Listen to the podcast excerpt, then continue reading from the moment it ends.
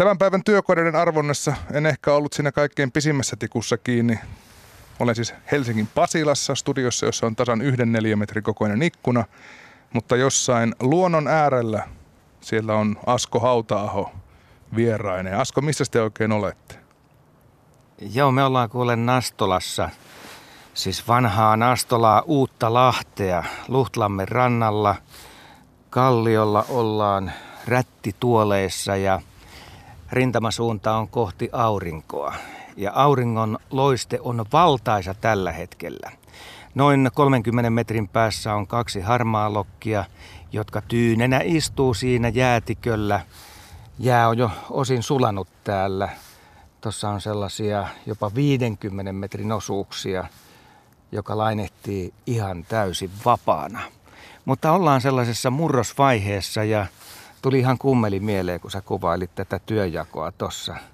Siis välähdykset menneiltä vuosikymmeniltä, että miten, miten siinä tikkua vedettiin ja minkälaista hommaa sitten saatiin sen seurauksena.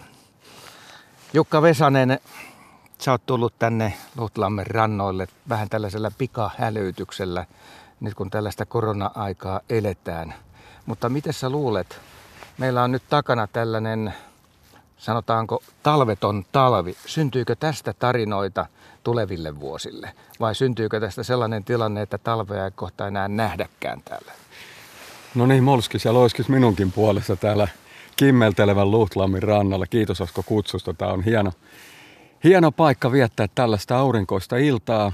Tosiaan tämä jää on vielä tuossa keskellä järveä tiukasti kiinni, mutta rannat on kaikki vapaana ja – näyttää todella keväiseltä ja niin kuin mainitsit, niin ei oikein talvi tullut kunnolla tänä, tänä talvena ollenkaan. Eilen meinas tulla. Eilen meinas tulla ja itse asiassa ollaan aika tyytyväisiä siitä, että tänään on tänään ja eilen oltiin jossain ihan muualla, että erittäin hienolta näyttää ja kyllä mä uskon, että tällainen kummallinen, toivottavasti ei tämä ole mikään normitalvi tulevaisuudessa, synnyttää myös tarinoita ja muistoja – tämänlaisesta talvesta, kun lunta tällä alueella Suomea ei juurikaan ollut kuin hetkittäin ja järvien jäätkin oli poikkeuksellisen kehnot, että mutta sen taas, kun jonkin verran päästiin jäälle, että siitä tuli mukavia tarinoita siitäkin. Ja toivottavasti kuulijoilla on yhtä hienoja ja hienompia muistoja tästä nyt menneestä talvesta. Ja, ja tota, niitä sitten peilataan joskus tulevaisuudessa menneisyyteen. Ja ei tiedä mitä, mitä syntyy, mutta hyvät on meillä ainakin puitteet lähteä tähän iltaan, että meille sattuu se pitkä tikku kyllä Askon kanssa. Ei tarvi olla siellä Helsingin studiossa, että kaunis ilta. Niin, monestihan tarinat tulee ihan vuosikymmenien takaa. Ne elämykset, mitä luonnossa koetaan, ne on hyvin vahvoja. Luuleeko että ne sitten muuttuu vuosikymmenien saatossa? Käytetäänkö värikynää? Ja nyt no. tänään on aprillipäivä vielä. Eikö se Asko ole vähän sillä että mitempi, mitä pitempi aika siihen kulloisenkin tapahtumaan tai on se sitten mikä tahansa muisto tai vaikka kalamiehelle saalis, niin eikö se ole niin, että se on aina kun pohjoisestakin lähtee etelään päin, niin se kala alkaa kasvaa aina, oliko se kilo per sata kilometriä. Ja sitten tietysti aika kultaa muistoja muissakin asioissa, että kyllähän ennen aina muistot oli, ja ne muistojen sisältö oli isompaa, kauniimpaa, arvokkaampaa, lämpimämpää, romanttisempaa. Mutta siihen ehkä se on sen tarinoiden suola, että aina tarpeen mukaan voi pikkusen värittää niillä kynillä. Jukka, sä oot aika paljon ollut tarinoiden kanssa tekemisissä. Ja tässä mä nyt pikkasen unohdan sitä, että kuinka hienosti sä teet nokikokkimaista ruokaa siinä tulen loimussa. Mutta heti siinä toisessa kerroksessa tulevat ne tarinat jotka kuuluvat siihen nuotiopiiriin. Joo, kyllähän, kyllähän nuotiopiiri eritoten synnyttää tarinoita, koska onhan se jollain lailla maaginen piiri, missä ollaan niin toisenlaisessa ympäristössä kuin se arki, missä ollaan. No tietysti joku saattaa olla arjessa useinkin nuotiolla, mikä olisi tietysti hirveän toivottavaa, että, että kyllähän tulen lämpö, nuotion räiske, varjot, loimu, kyllähän se on sellainen piiri, mikä se on vähän samanlaiset tulee tuijottaminen kuin kosken, kosken, kosken virta, veden kulku. Et siinä niin kuin mieli lähtee liikkeelle ihan eri lailla, että aina voi suositella kyllä tulille menoa, että tarina syntyy.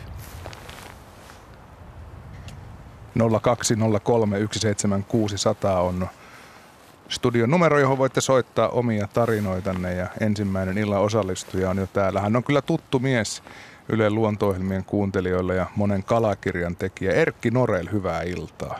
No hyvää iltaa. Ker- hyvää iltaa. Kerros tarina.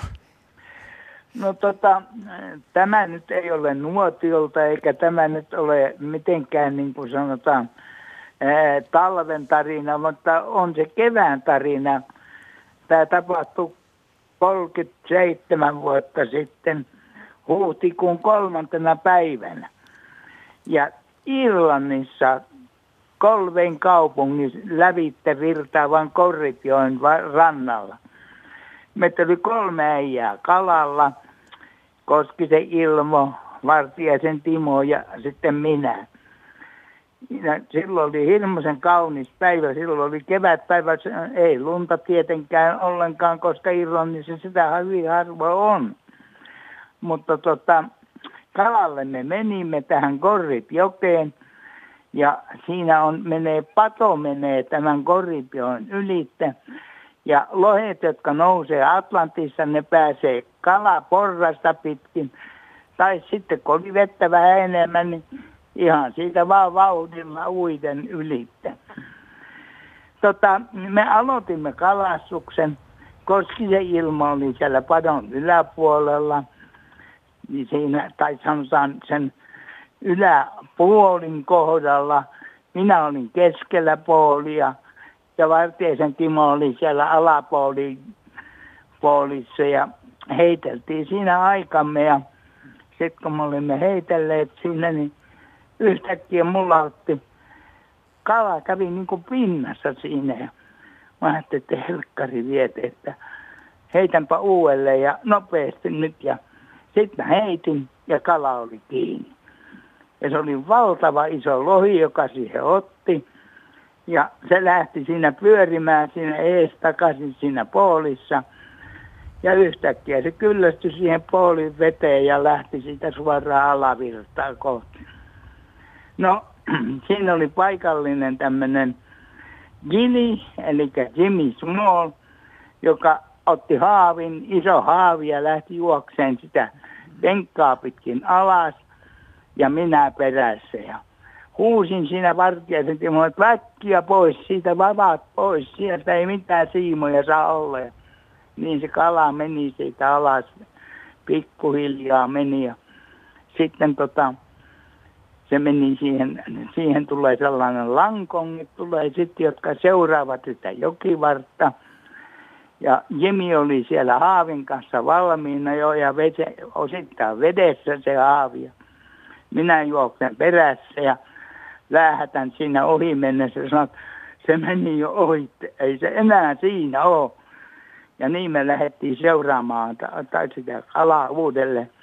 Ja sitten tuli tämä niin kutsuttu kolven kaupungin lävitte kulkeva silta, Salmovot silta, eli lohen tarkkailu silta.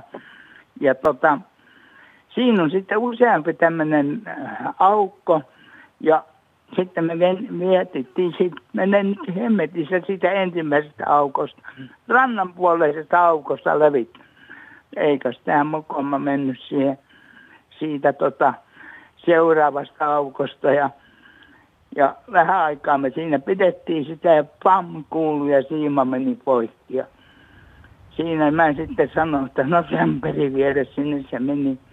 Jimi sanoi, että se oli aivan liian iso kala, että sillä olisi voinut yhtään mitään. Että se menee, tommonen kala, se menee, kuulu, se on Atlantissa jo. Mä joo, kaikkein ikävintä on se, että silloin uistin suvussa ja pitkä vätkä siimaa. Sanoin, no ei sille voi mitään, että sinne se menee nyt. Ja sitten mä lähdin horjuvin jaloin siitä tulemaan ylös ja Ilmo ja Timo olivat siellä vastassa, että minkälainen se on. Se oli perkkule isot, se oli mahdottoman isot, ainakin 20 kiloinen. Ja tietysti nämä lohet kasvaa aina vuosien varressa, että saattaa olla, että se oli 25 kiloinen, mutta kuitenkin hirmu se iso. Ei sille mitään voinut, se meni menojaan. No, tämmöinen tarina tämä. Tarina. Se ainakin se tiedetään, että se, tarina. Ja se oli Otti-peli, mikä suussa se lähti siitä. No se oli, minulla ainakin otti, peru, otti viehe ja mä olin vielä vaihtanut koukut, koska aikaisempana vuonna mä olin ollut siellä kalalla ja mä olin menettänyt kolme lohta, koska koukut oli niin heikot, niin että oli vääntynyt auki ja ne lohet oli vienyt ne mennessään. Mä vaihoin siihen kunnon isot koukut, vahvat koukut. Ja että nyt et ainakaan mene kuule menolle Ei ainakaan koukkujen takia. Eikä se mennytkään siima, siinä petti. Näin saatiin peli avattua. Kiitoksia Erkki Norell, Jukka ja Asko. Kalatarinalla lähdettiin liikkeelle. Joo, erittäin, erittäin hyvä. Jukka, tuossa tapauksessa, kun tulee näitä jättisaaliita, niin niihin liittyy aina hyvät kertomukset. Ja tässäkin on siis vuosikymmeniä aikaa tapahtumasta ja tämä elää erittäin vahvaa elämää. Joo, ja kyllä vielä täytyy sanoa tuohon Erkille suuri kiitos siitä, että tuo helpottaa monen kalamiehen elämää tuollaiset tarinat, että koviltakin kalamiehiltä, niin ne yleensä ne isommat kalat pääsee karkuun, että, että tämäkin, vaikka sitä kalaa ei tullut, niin se Erkillekin oli jäänyt tällaisena elämyksellisenä tarinana, tapahtumana menneestä, vaikka sitä kalaa ei tullut. Että siinähän on ehkä se mauste tässäkin, että sitä ei kukaan koskaan saanut selville, kuinka iso. Sitä voi puhua vaikka kuinka isona sitä lohta, mikä siellä nyt sitten jatko matkaansa, mutta siitä tuli unohtumaton tarina ja elämys, että ei sitä aina sit saalis tarvi saada, että, jotta se synnyttää sellaisen elämyksellisen elämänmittaisen tarinan, että mutta kiitos Erkille siitä, että tuo helpotti ainakin minua, että minultakin on yleensä isommat kalat päässyt aina karkuun, että, että näin. Mutta säkin oot varmaan kuullut siitä, että silloin kun kalastetaan joella, en nyt tarkoita sitä, että vuolaimman kosken kohdalla, mutta tehdään välillä sellainen päätös, eh, perokalastajat, jotka jo valmiiksi on siellä vedessä, ne saattavat lähteä uimaan, että se siima menee oikealla tavalla ja ei mene poikki ja ei joudu kiinni mihinkään. Mutta se on valtavaa niin kuin uhrautumista saaliin eteen, mutta se tehdään, koska ehkä niin on tehty useasti. Joo, ja tietysti se, että kyllähän sen saaliin merkitys myös kasvaa, on se sitten kala tai mikä tahansa tai muu hieno muisto. Jos sen eteen on joutunut tai saanut tehdä töitä, nähnyt vaivaa, että kyllähän sen muiston merkityssisältökin varmasti on isompi ja arvokkaampi, mitä enemmän siihen on nähty vaivaa. Ja että et se muodostaa sellaisen ison tarinan kehyksen. Tokihan ne hienot tarinat voi syntyä ihan sattumaltakin ohikiitävän hetken ansiosta, mutta, mutta tota, se on sitten toinen tarina. On. Ja täytyy vielä muistuttaa, että kun ne kahluuhousut on jalassa, niin siinähän voi käydä myös köpelösti sillä tavalla, että jos menee liian syvälle ja uppoaa, uppoaa tällaisessa tilanteessa, niin sinne jää ilmatasku niin kuin väärälle puolelle ja voi olla pää alaspäin ja sitten jalat ylöspäin, jos äärimmilleen menee. Joo, ainahan se on, mitä pitemmälle viedään tällainen, sanotaan nyt vaikeuksien kautta tai haasteiden kautta tehty elämys, niin riskejä täytyy myös sietää. Ja se, että tietysti perhokalastus ei ylipäätänsä ole mikään ehkä kaikista – helpoiten tavoitettava kala, kalastamisen muoto, että, mutta jotkut haluaa viedä sen äärimmilleen ja tehdä siitä isomman kuin ehkä tarvitsisi tehdä.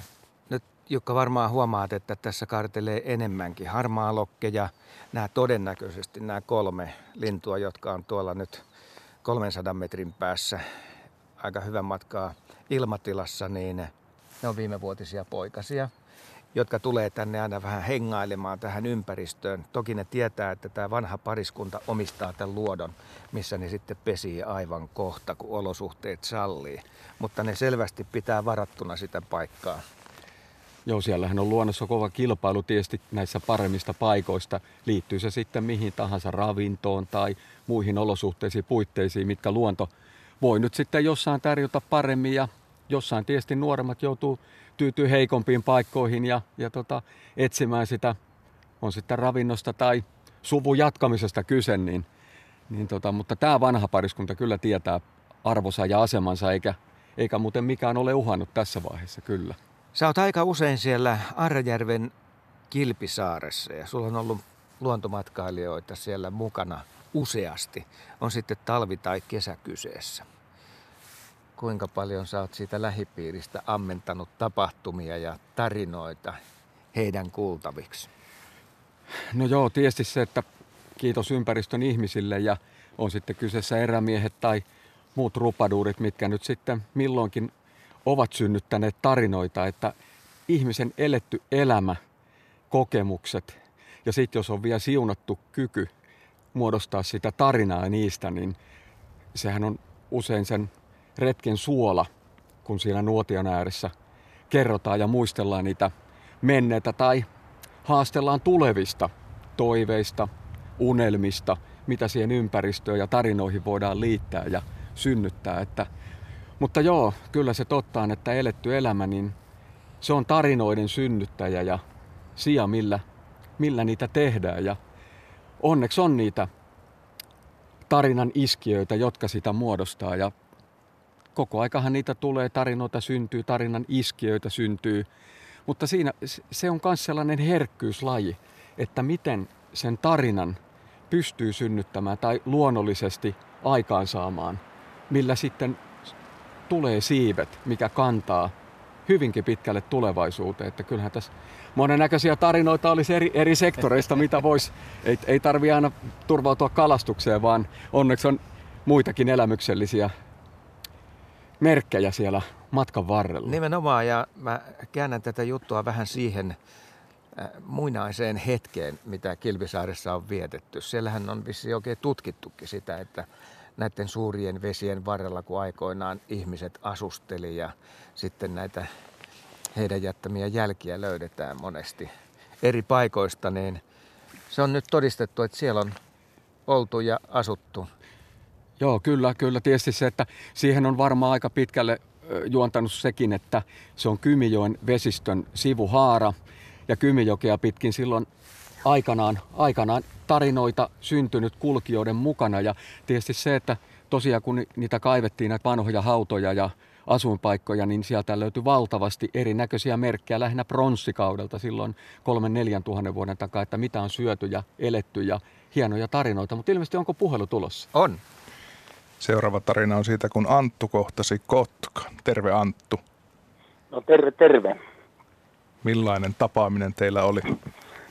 No tässä on kaverin kanssa käyty vaeltamassa yli 20 reisua, semmoisia viikonreisua eh, Lapissa ja meillä on yleensä ollut se vaellusviikko toinen viikko syyskuuta, joskus kesälläkin, mutta, mutta nyt oltiin Nuorkamissa ja sieltä lähdettiin alaspäin, eli etelää kohti Sevettijärveä Pulmankijärven päähän ja sieltä sitten rinkat selkeä maastoon ja me oltiin sitä vaellettu jo useampi päivä. Siellähän on korkeuserot ei ole niin jyrkkiä kuin jossain muussa Lapissa, mutta kyllähän siellä tunturit on kumminkin semmoisen 100-150 metriä korkeita, että siellä maastoa löytyy ja hienoa puutonta tunturaahan se melkein on. Ja yhtenä päivänä, se oli puolen päivän, oltiin tehty suunnitelma, että me mennään tuonne Tunturijärvelle ja siellä tehdään päiväruoka. Ja oli aika kova semmoinen sivutuuli, että, että, että me käveltiin rinnakkain ja juteltiin siinä ja meidän ääntä eikä hajua varmaan mennyt eteenpäin, koska tuuli vei mennessään ja siellä kun ei ole risukkoa, niin ei kuulu askeltenkaan ään siihen ja me oltiin sitten huomattu siellä kaukana siellä tunturin kupella semmoinen iso kivi, että tuota kohti lähdetään mennä ja sieltä koukataan sitten siihen järvenrantaan ja tehdään ruoka ja ei tarttunut sen kuin pitää suunnasta huolta ja, ja, ja siinä kiven kulmalla sitten mä lähdin, menin edellä sitten ja kaveri tuli mun perään ja en tiedä miksi hän tuli ihan sitten ihan kannassa, että olisi voinut mennä vaikka toiselta puolta kiveä tai jotain. Ja, ja, ja kun mä pääsin sen kiven kulman ohi, niin mä katoin, että siellä on linnun torso pystyssä, semmoinen 7-8 senttiä ruskea harmaa semmoinen torso. Eikä silloin niin kuin linnulla päätä, että mikä se pöllö toi on. Ja mä pysähdyin ja kaveri oli sen verran perässä, että se tuli pikkuhiljaa eikä se vielä pysähtynyt. Ja, ja, ja mä kävin mielessäni läpi, että mikä lintu, että eihän se ole huuhkaja, kun ei väri sovi huuhkajaa ja eihän täällä tuommoinen väristä pöllö ole Lapissa, että, ja noin kauhean iso. Ja siinä vaiheessa mä raplasin kameraa, mulla kameri, kamera roikkuu aina kaulassa ja raplasin sitä auki laukkua, mutta eihän mä sitä pystynyt siinä aukaseen, kun olin niin pöllämystynyt ja mä sanoin kaverille, että kato mikä toi on. Ja siinä vaiheessa tämä kaveri, tämä lintu, nosti toisen siipensä ja otti päänsä ylös sieltä siiven, alla, siiven alta. Eli se nukku pystyssä siinä jaloillaan ja, ja, ja pää siiven alla.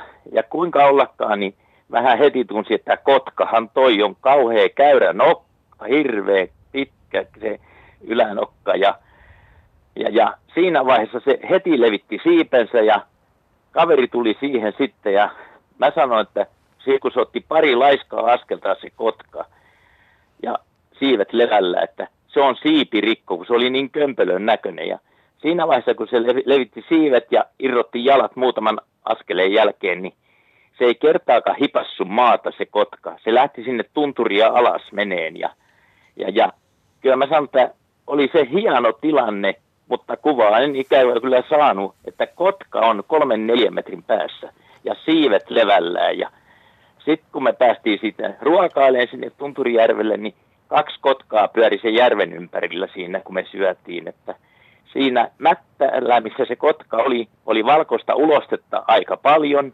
Se oli ollut päiväunilla siinä.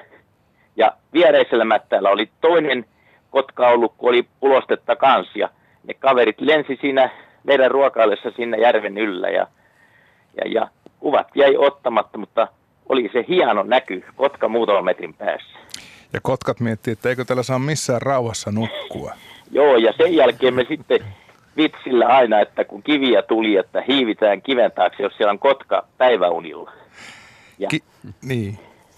Mutta ei tavattu toista, eikä ole tavattu sen jälkeen. Niin, vaikka kamera olisi nyt varmaan enempi hollilla, mutta näinhän siinä. Anttu yleensä on, että kun jotain tuollaista yllättävää tulee, niin se kamera on, jos se on mukana, niin se on laukussa ja sitä on niin sekaisin siinä tilanteessa, että kuva jää ottamatta.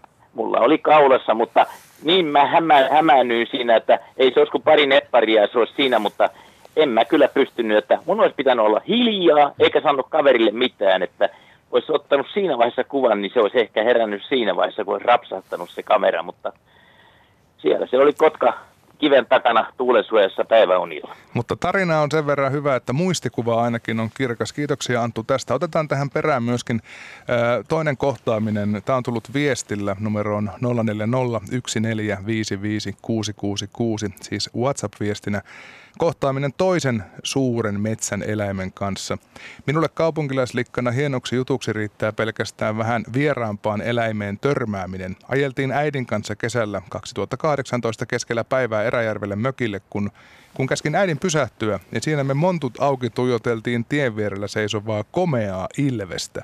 Äiti vielä ihan varmasti, että, varmisti, että onhan tuossa todellakin ilves, ja tämä hetki jäi mieleen. Näitä omia tarinoita voi jakaa siis myös viestinä 0401455666. Se on WhatsApp-numero. Joo, nyt tuli aika, aika hyviä havaintoja. Ilves ja kotka. Tässä jäi vähän selvittämättä, että oliko kyseessä merikotka vai maakotka, mutta molemmat liikkuu sillä alueella, mistä tämä tarina lähti liikkeelle. Joo, mä ottaisin tuosta Antun tarinasta sen verran kiinni, että tuli just samalta selkosilta sieltä Nuorkamin kairasta, Nuorkamista vähän etelään sellainen ikimuistoinen talvi, talvi retki oltiin, oltiin Laitin Nipun ja Kuntulassen kanssa ja Tunturissa Pilkillä ja tästä toistakymmentä vuotta sitten. Ja, ja nousi sellainen, niin kuin tunturis usein nousee. Se oli kevät-talvea jotain huhtikuuta ja nousee todella nopeasti sitten sää, sää ihan toiseen laitaan. Ja siellä oltiin auringossa pilkitty ja sitten jossain vaiheessa niillä sanoi, että nyt se on kuule Jukka Silviisi, että nyt me täydetään lähteä tuonne kämpille päin. Et meillä oli sellainen joku 15-20 kilometriä sinne Puksajärven kämpälle ja, ja, ja että nyt, nyt on kyllä korkea aika lähteä, että osataan mennä takaisin. Ja se tosiaan se usvapilvi nousi niin kuin, niin kuin ihan minuuttien sisään siihen ja näkyvyys oli ehkä 10 metriä. Ja, hypättiin moottorikelkkojen selkään ja Niillä sanoi, että ja tohon suuntaan mennään ja niin kauan, että mökin seinä on vastassa. Ja siinä sitten ajeltiin, mutta ei voinut ajaa kovaa, kun sielläkin on kuitenkin rotkoja ja jokinotkoja ja pahojakin paikkoja, niin mentiin suhteellisen hiljaksi, kun näkyvyys oli aivan, ei, ei tosiaan montaa metriä siinä kelkan edessä. Ja minä ajattelin, kun siinä toista tuntia oltiin körötelty, että ei, ei, ei, me ei voida millään päästä sinne, että kun ei, ei saa minkäännäköistä suuntaa mistään ja ihan avotunturia ja minkä tunturin laitaa pikkusen mentiin siinä, että se tunturin vietto, vietto siinä tuntui ja mentiin toiselle tunturille ja kolmannelle ja niillä jo välillä pisti tupakaksi matkalla sanoi, että Kyllä se on Jukka niin, että tässä me kelkan päällä varmaan nukutaan täy, että ei tässä tule mitään. Että, mutta yritetään nyt vielä pikkusen aikaa, että pensaa vielä riittää jonkin matkaa. Ja alkoi siinä haalarissa, se oli pikkusen kylmä olo. Ja, no siinä sitten mentiin peräkkäin ja, ja tuota, minä siinä ritsillä ja niillä edessä. Ja eikö se käynyt kuitenkin silviisi, että kun siinä, siinä alkoi jo pikkusen hämärä tulee ja että ei tästä tule mitään, kun ei näkyvyyttä ole mitään. Ja yhtäkkiä se kämpän seinä oli suoraan siinä viiden metrin päässä siinä, siinä kelkan edessä ja minä olin, että miten sä osasit, että et, eihän, eihän meillä ollut minkään valtakunnan merkkiä, ei minkään valtakunnan. Ja kyllä minä näen tuulesta tiedän ja kyllä sen tietää minne päin pitää mennä. Ja ei, pistettiin piisiä tulit ja ihmeteltiin, että miten tässä näin kävi, mutta että kyllä se paikallinen tietää ja Kyllä on montaa kertaa niin kuin siellä Uusvassa, Uusvassa kevättalvella niilläkin selkoisilla mietitty sitä retkeä, että kyllä sitten jollain ihmeen avulla vaan siellä selvitään. Ja, ja tota, jäi kyllä sellainen, mutta omin avun en olisi lähtenyt kyllä mihinkään. Olisin odottanut sitä, että pilvi katoa olisi siis mennyt päivä tai kaksi, mutta että sen verran oli aina repusevästä, että oltaisiin oltu sitten jossain matkalla. Mutta että ihan samalla selkosilla, missä Anttu sen Kotkan hieno muisto. Kiitos Antulle siitä. Toivottavasti saadaan muita hyviä Joo, lisää. toihan on tota noin eh, huomioitavaa, että se säämuutos, mitä Lapissa voi tapahtua, liittyy se sitten lumimyrskyihin tai tällaisiin, että usva painaa päälle, niin se nopeus, mikä siellä on, niin se on jotain sellaista, mitä ei niin heti voi käsittää tai ymmärtää. Ja se, kuinka se maailma katoaa ympäriltä kokonaan. Tietysti siinä on vielä sekin, että kun kaikkialla on valkosta, niin se on sillä tavalla samankaltaista, katsoo mihin suuntaan hyvänsä.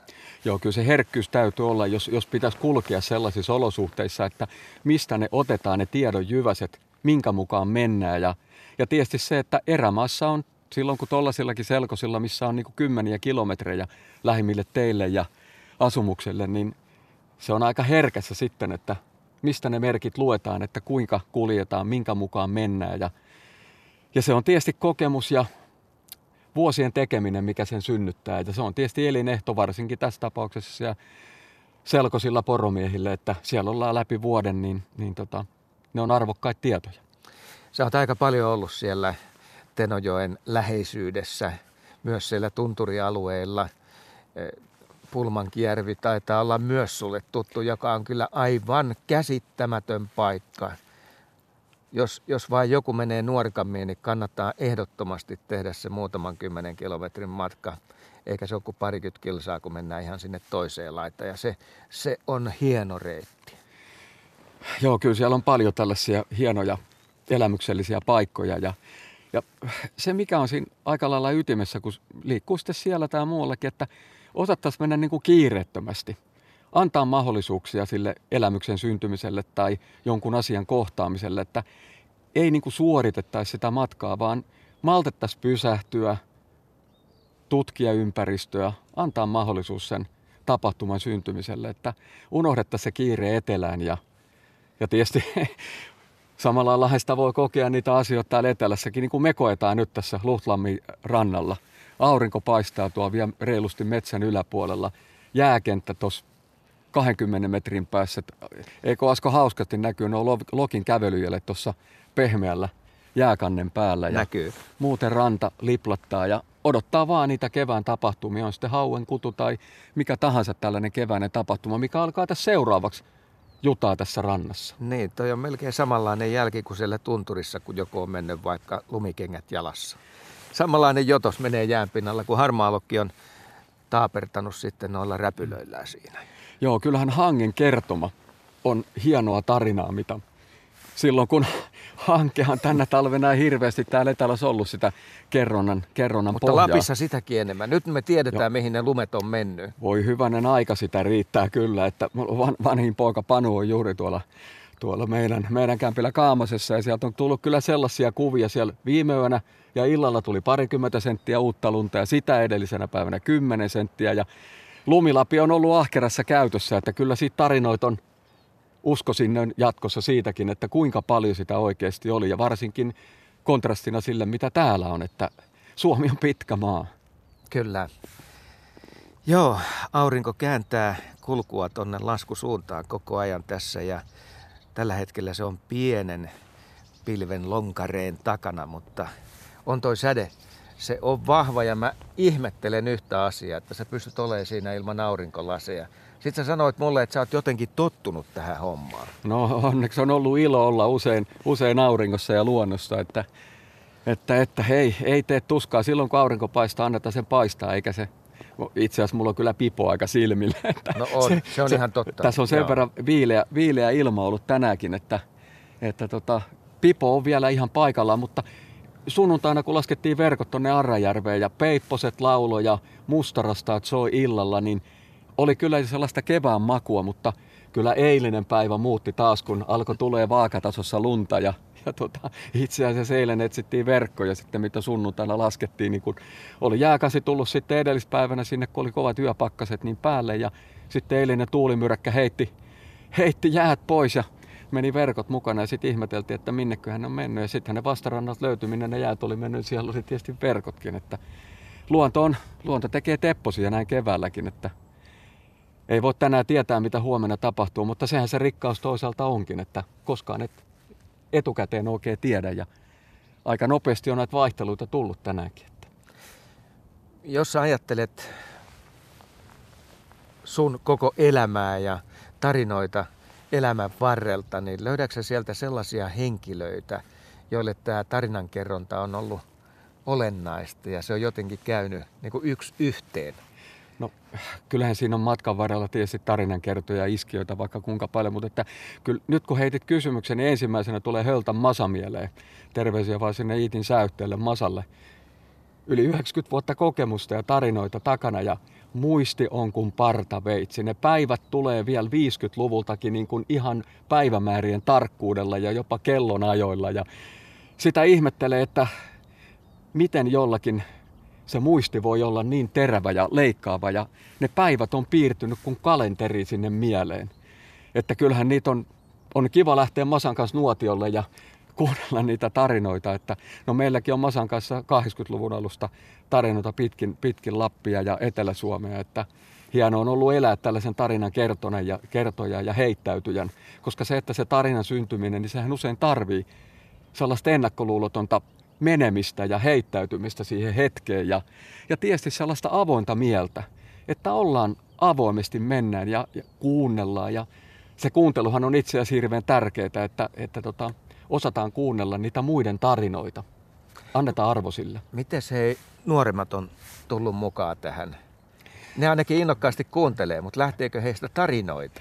No tietysti se, että tuo tarinan kertominenkin, se on myös oma lajinsa, että siihen pitää olla jonkinnäköinen kokemus ja harjantuminen, koska se, että se on vähän sama kuin vitsin kertominen. Että se, on, se, se on aika herkkä paikka, että jos siinä tärkeimmässä kohdassa, niin se unohtuu se tärkeä, tärkeä terä, mikä siihen liittyy. Ja, ja tota, sitä ei haluaisi kokea eikä tuottaa sitä riemua toisille, että aika hyvä juttu, mutta se itse terävi kohta jäi niin kuin uupumaan. Niin tarinan kertominen tietysti antaa sijaa, koska eihän välttämättä kukaan tiedä ennakolta, että mistä on kyse, mistä kerrotaan, niin tietysti sellainen värittämisen taitokin on yksi asia, että osataan niin kuin ottaa siihen makua ja väriä siihen tarinaan ja, ja tietysti jollain on armoitettu taito heittää sitä väriä ja mielenkiintoa ja, ja tota, se, että saa ihmiset kuuntelemaan ja elämään siinä mukana, koska se eläytyminen on sille kuuntelijallekin se aika keskeinen tekijä ja arvo siinä tarinassa ja sen eteenpäin viemisessä. Tässä kun mä tulkitsen tätä sun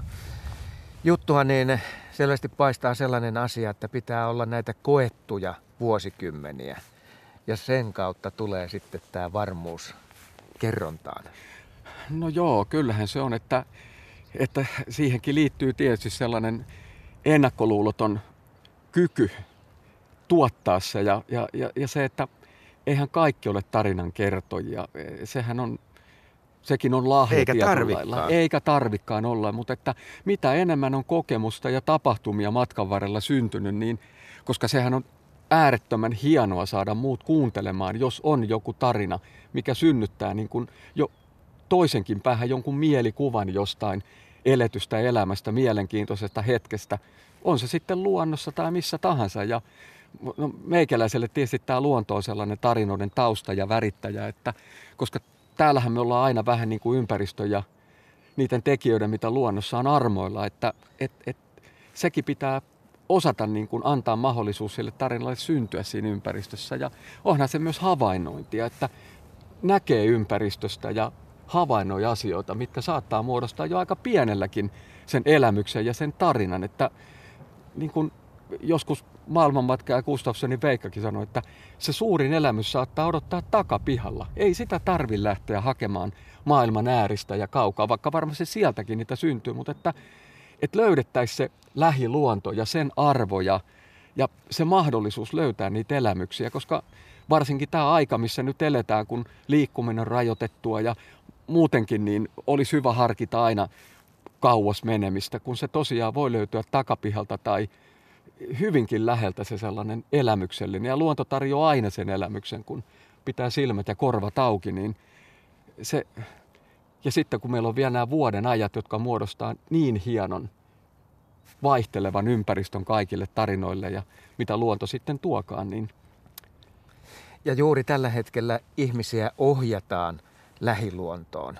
Jo senkin takia, että ei mennä sitten sellaisiin paikkoihin, missä voisi olla enemmän ihmisiä. Ja sitä kautta se lähiluonto nyt varsinkin seuraavien viikkojen aikana saattaa löytyä hyvin väkevästi.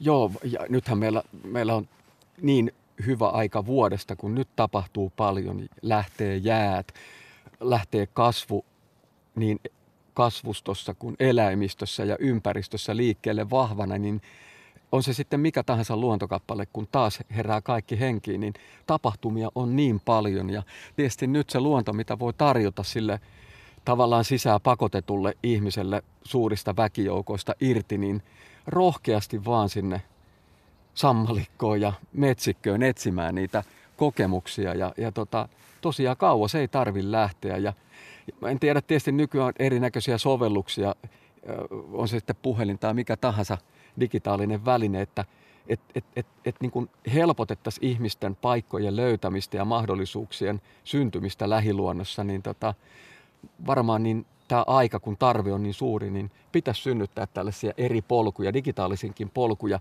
on se sitten metsään tai soille tai järville, joille, luontoon ylipäätään, että helpotettaisiin sitä löytämistä, että ei se aina tarvitse olla mikään Sipoonkorpi tai Nuuksio, jotka on fantastisia paikkoja siellä pääkaupunkiseudulla. Siellä on paljon muitakin hienoja alueita, missä voi joka miehen oikeudella liikkua ja nauttia ja kokea sellaista kollektiivistakin yhdessäoloa sitten, vaikka ei ihan kiinni ollakaan, vaan se, että löydetään se luonto ja nautitaan siitä yhdessä. Tässä hei viimeisten vuosikymmenien aikana on tullut nämä mobiililaitteet ja siihen liittyvä viestittäminen. Niin vähän tuntuu siltä, että tarinoiden kesto on lyhentynyt. Merkkimäärä on lyhentynyt. Siihen vanhaan verrattuna, mistä me on tästä aika paljon puhuttu vielä. Joo, se, se synnyttää niin uudenlaista viestintää ja tietysti tarinaa, että nyt, nyt, nyt mennään niin kuin symboleilla aika pitkälle ja, ja tietysti se tarinankerronnan muoto koko aika elää. Ja, Mutta sä ja näet, muuttuu. että se elää tällä tavalla. No totta kai, että se on kulloisenkin välineen ja, ja, ja olosuhteiden myötä, että mi, mihin se synnytetään. Että, että jollain lailla, että nyt, nythän me te, otetaan kuvia ja synnytetään tarinoita, niin kuin esimerkiksi puhelimen muistiin. Ja, no joo, en tiedä sitten, että kuinka niistä, niitä elämyksellisiä hetkiä luonnossa, mitkä on taltioitu sinne, sinne puhelimen muistiin. Jos se puhelin sattuu häviämään tai muuten se, se ö, digitaalinen muisti, muisti katoa jonnekin, niin tota, toivottavasti niitä saataisiin niin kuin säilytettyä jossain vaiheessa paremmin, mutta Siis ollaanko me saatu puhelu? Toivottavasti. Olla, joo. Hienoa. 020317600 päivystää vääjäämättä ja taukoamatta. Epe Turusta, terve. Otetaanpa tuolta. Terve Epe. Joo, terve terve. Minkälaista tarinaa? Joo, Kustavissa kesämökillä. Niin. Totta, poika oli se mm, alkukesästä, kesäkuun alussa, ja aamulla ihmetteli, että kuka kävelee teranssilla, että kuuluu ihmeellisiä ääniä. Ja hän meni katsomaan ja hänen mielestä se oli silkkiuikku. Ja hän ihmetteli, että kun se oli suuret, ei se mikään pingviini voi olla. Ja se, kun hän meni aukas sitten oven, niin se lähti siitä pois. Sitten me tultiin juhannuksen aatto aatton, juhannusaatto aamun, niin sama läpsytys kuului siitä kuistilta. Ja kun Peppe nosti ylös katsomaan, niin sitä ei ollut, mutta se oli jäänyt sulka. Ja märät jäljet, terassi. Ja sitten se oli se sama kaveri, mikä täällä alkukesässäkin käytiin. No sitten juhannuksen päivät oltiin, niin löydettiin vanhasta grilli, vanha grilli on rannassa, niin siellä oli pesä. Ja sitten ruvettiin sitä miettimään muutenkin, että ei se voi uikku olla, että se on ollut iso koskelo. Ja se sulka, mikä siinä on jäänyt, niin se oli niin suuri se sulka, että se on ollut iso koskelo sulka. Sehän oli hienoparainen vihje teille, että pitäisi käydä mökillä useammin, että se luonto Joo, valtaa se oli, sen muuten. Joo, se, se oli käynyt tarkastamassa, että mikä hän tekee sen pesänsä ja sitten tuli ihmettelemään siihen, kun mä ilmestyttiin sinne. Näkyykö sitä enää myöhempinä vuosina sitten? Tämä tapahtui nyt viime kesänä. Aa, no niin, no sitä odotellaan vielä sitä toista niin, tulemista. Niin, to, joo, ja, mutta sieltä kuoriutui sitten, meillä jätet, ei meitä käytetty, kun vanha grilli, niin me jätettiin grilli on ollut rauhassa, niin ne poikaset lähti sieltä. Siellä oli, en mä mennyt ronkkimaan, kun en nähnyt sinne syvälle, kun munat, munan kuori siellä oli sitten, että kyllä se oli niin kuin kuoriutunut poikaset. Siinä mielessä onnistunut pesintä. Kiitoksia Epe tästä. 020317600 on siis Luontosuomen puhelinnumero. Mitäs Luontosuomen lintumiehet Jukka ja Asko Isokoskelo mökin grillissä, miltä kuulostaa? Ky- kyllä toi on silleen tyypillistä, että jos on alue, missä ei ole näitä koloja, niin kyllä nämä vesilinnut on aika kekseliäitä siinä vaiheessa, kun pitää löytää se varsinainen pesäpaikka. Mä tiedän, että ulkohuusistakin näitä Isokoskelon paikkoja on sitten löytynyt, mutta Joo, keskeinen nimittäjä on siinä, että ei ole pönttöjä tai sopivia koloja tai muita, muita sellaisia paikkoja, missä voisi pesiä.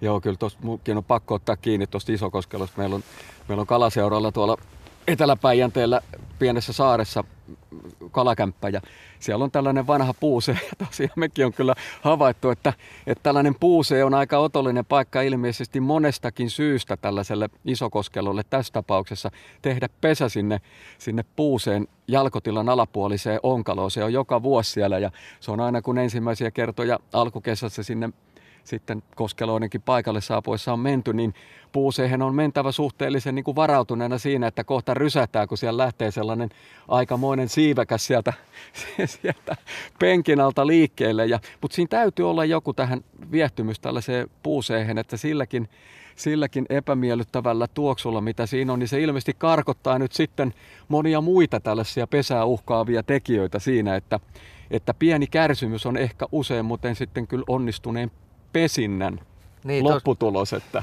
Tuossa voi olla aika yllätys, kun sinne menee pihan perälle ensimmäistä kertaa ja sitten tällainen lintu lähtee sieltä liikenteeseen. Joo, se, niin se voi olla pysäyttävä kokemus. se voi jo, siitä tulla nyörit sen verran tiukalle, ettei tule liian aikaisin sitten, että saa ainakin pöksyt kunnolla pois ennen kuin jysähtää sinne alas. Mutta että joo, mutta se, se on kyllä tottunut siinä, että se poistuu sieltä helposti, mutta että se tulee hyvin nopeasti takaisin ja se on tottunut siihen – ihmisen läsnäoloa silloin, kun siellä aina käydään. Ja yleensä sieltä on onnistuneesti kyllä poikaset aina lähtenyt, että se on, se on pitkän kokemuksen tulos tämäkin.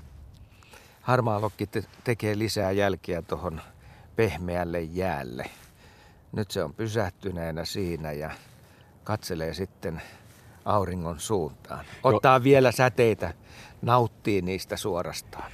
Joo, kyllähän ne selkeästi tarkkailee meitä koko aika, että kuinka luotettava tämä porukka tässä – kaikkineen lähituntumassa on, mutta ilmeisesti ne on tottunut tehdä aika hyvin, koska tota, aika rohkeasti ja luottavaisesti ne tuossa kattelee, eikä sen kummemmin pelkää, että Joo, harmaalokki on pitkäikäinen lintu ja nämä on ollut todella kauan tuossa luodolla pesinyt liki jokainen kesä.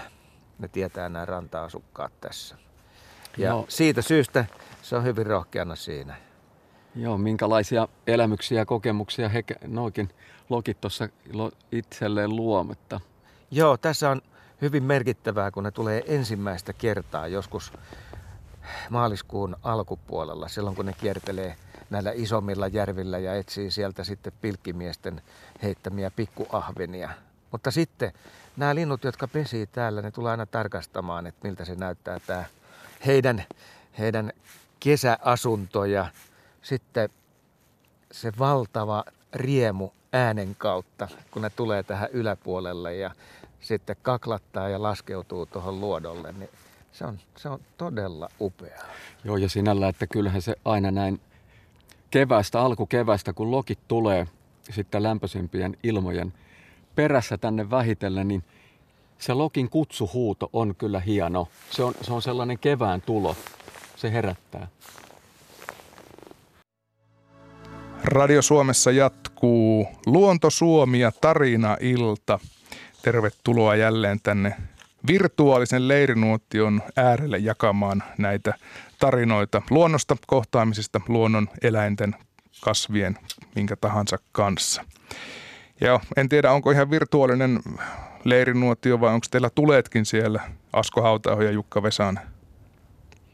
No ei tällä kertaa ole tulia, mutta oikeasti tämän tulen ja valtavan valon tarjoaa sitten aurinko, joka tuli jälleen tuolta pilven reunan takaa. Mutta Jukka Vesanen, sä voisit kertoa siitä tilanteesta, kun sä aikanaan itse kuulit tällaisia tarinoita, että miten ne vaikutti sinuun. No joo, kyllä täytyy mennä tuonne 70-luvun alkupuolelle ensimmäisiä kertoja, kun Lapissa, Lapissa sai, sai kulkea isän kanssa ja, ja tuota, se, se elämyksen eh, synnyttäminen niiden tarinoiden iskiöiden kanssa siellä.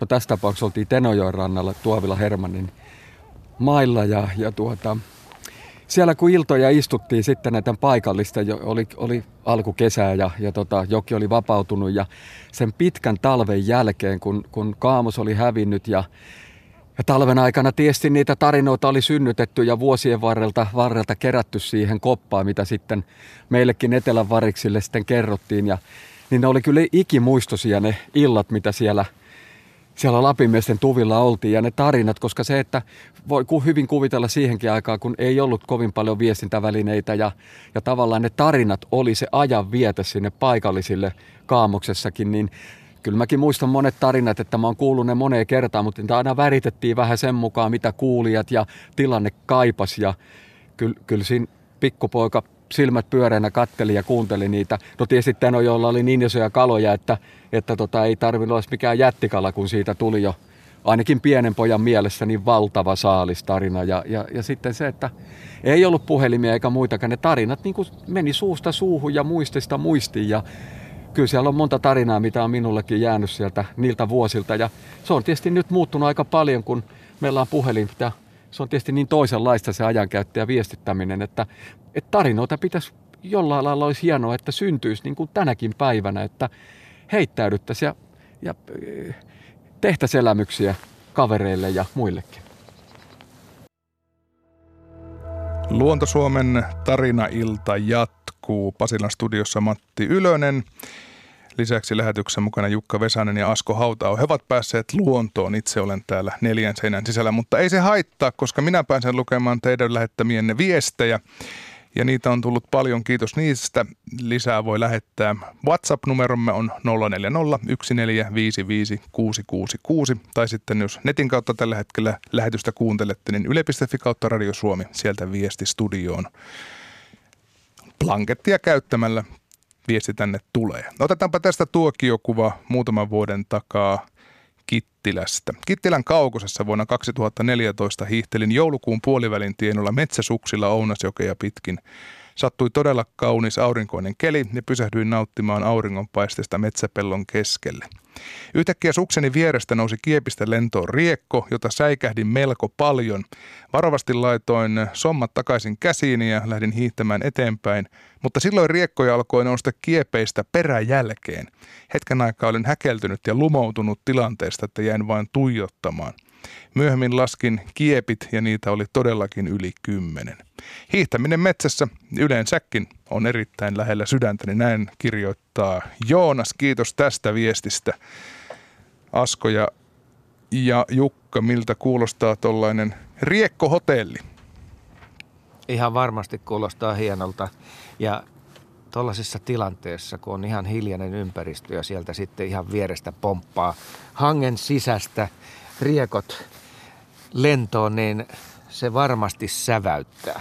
Joo, tohon, tohon iskee sellainen tarina mieleen, mieleen just tästä talvesta ja kanalinnusta. kanalinnusta.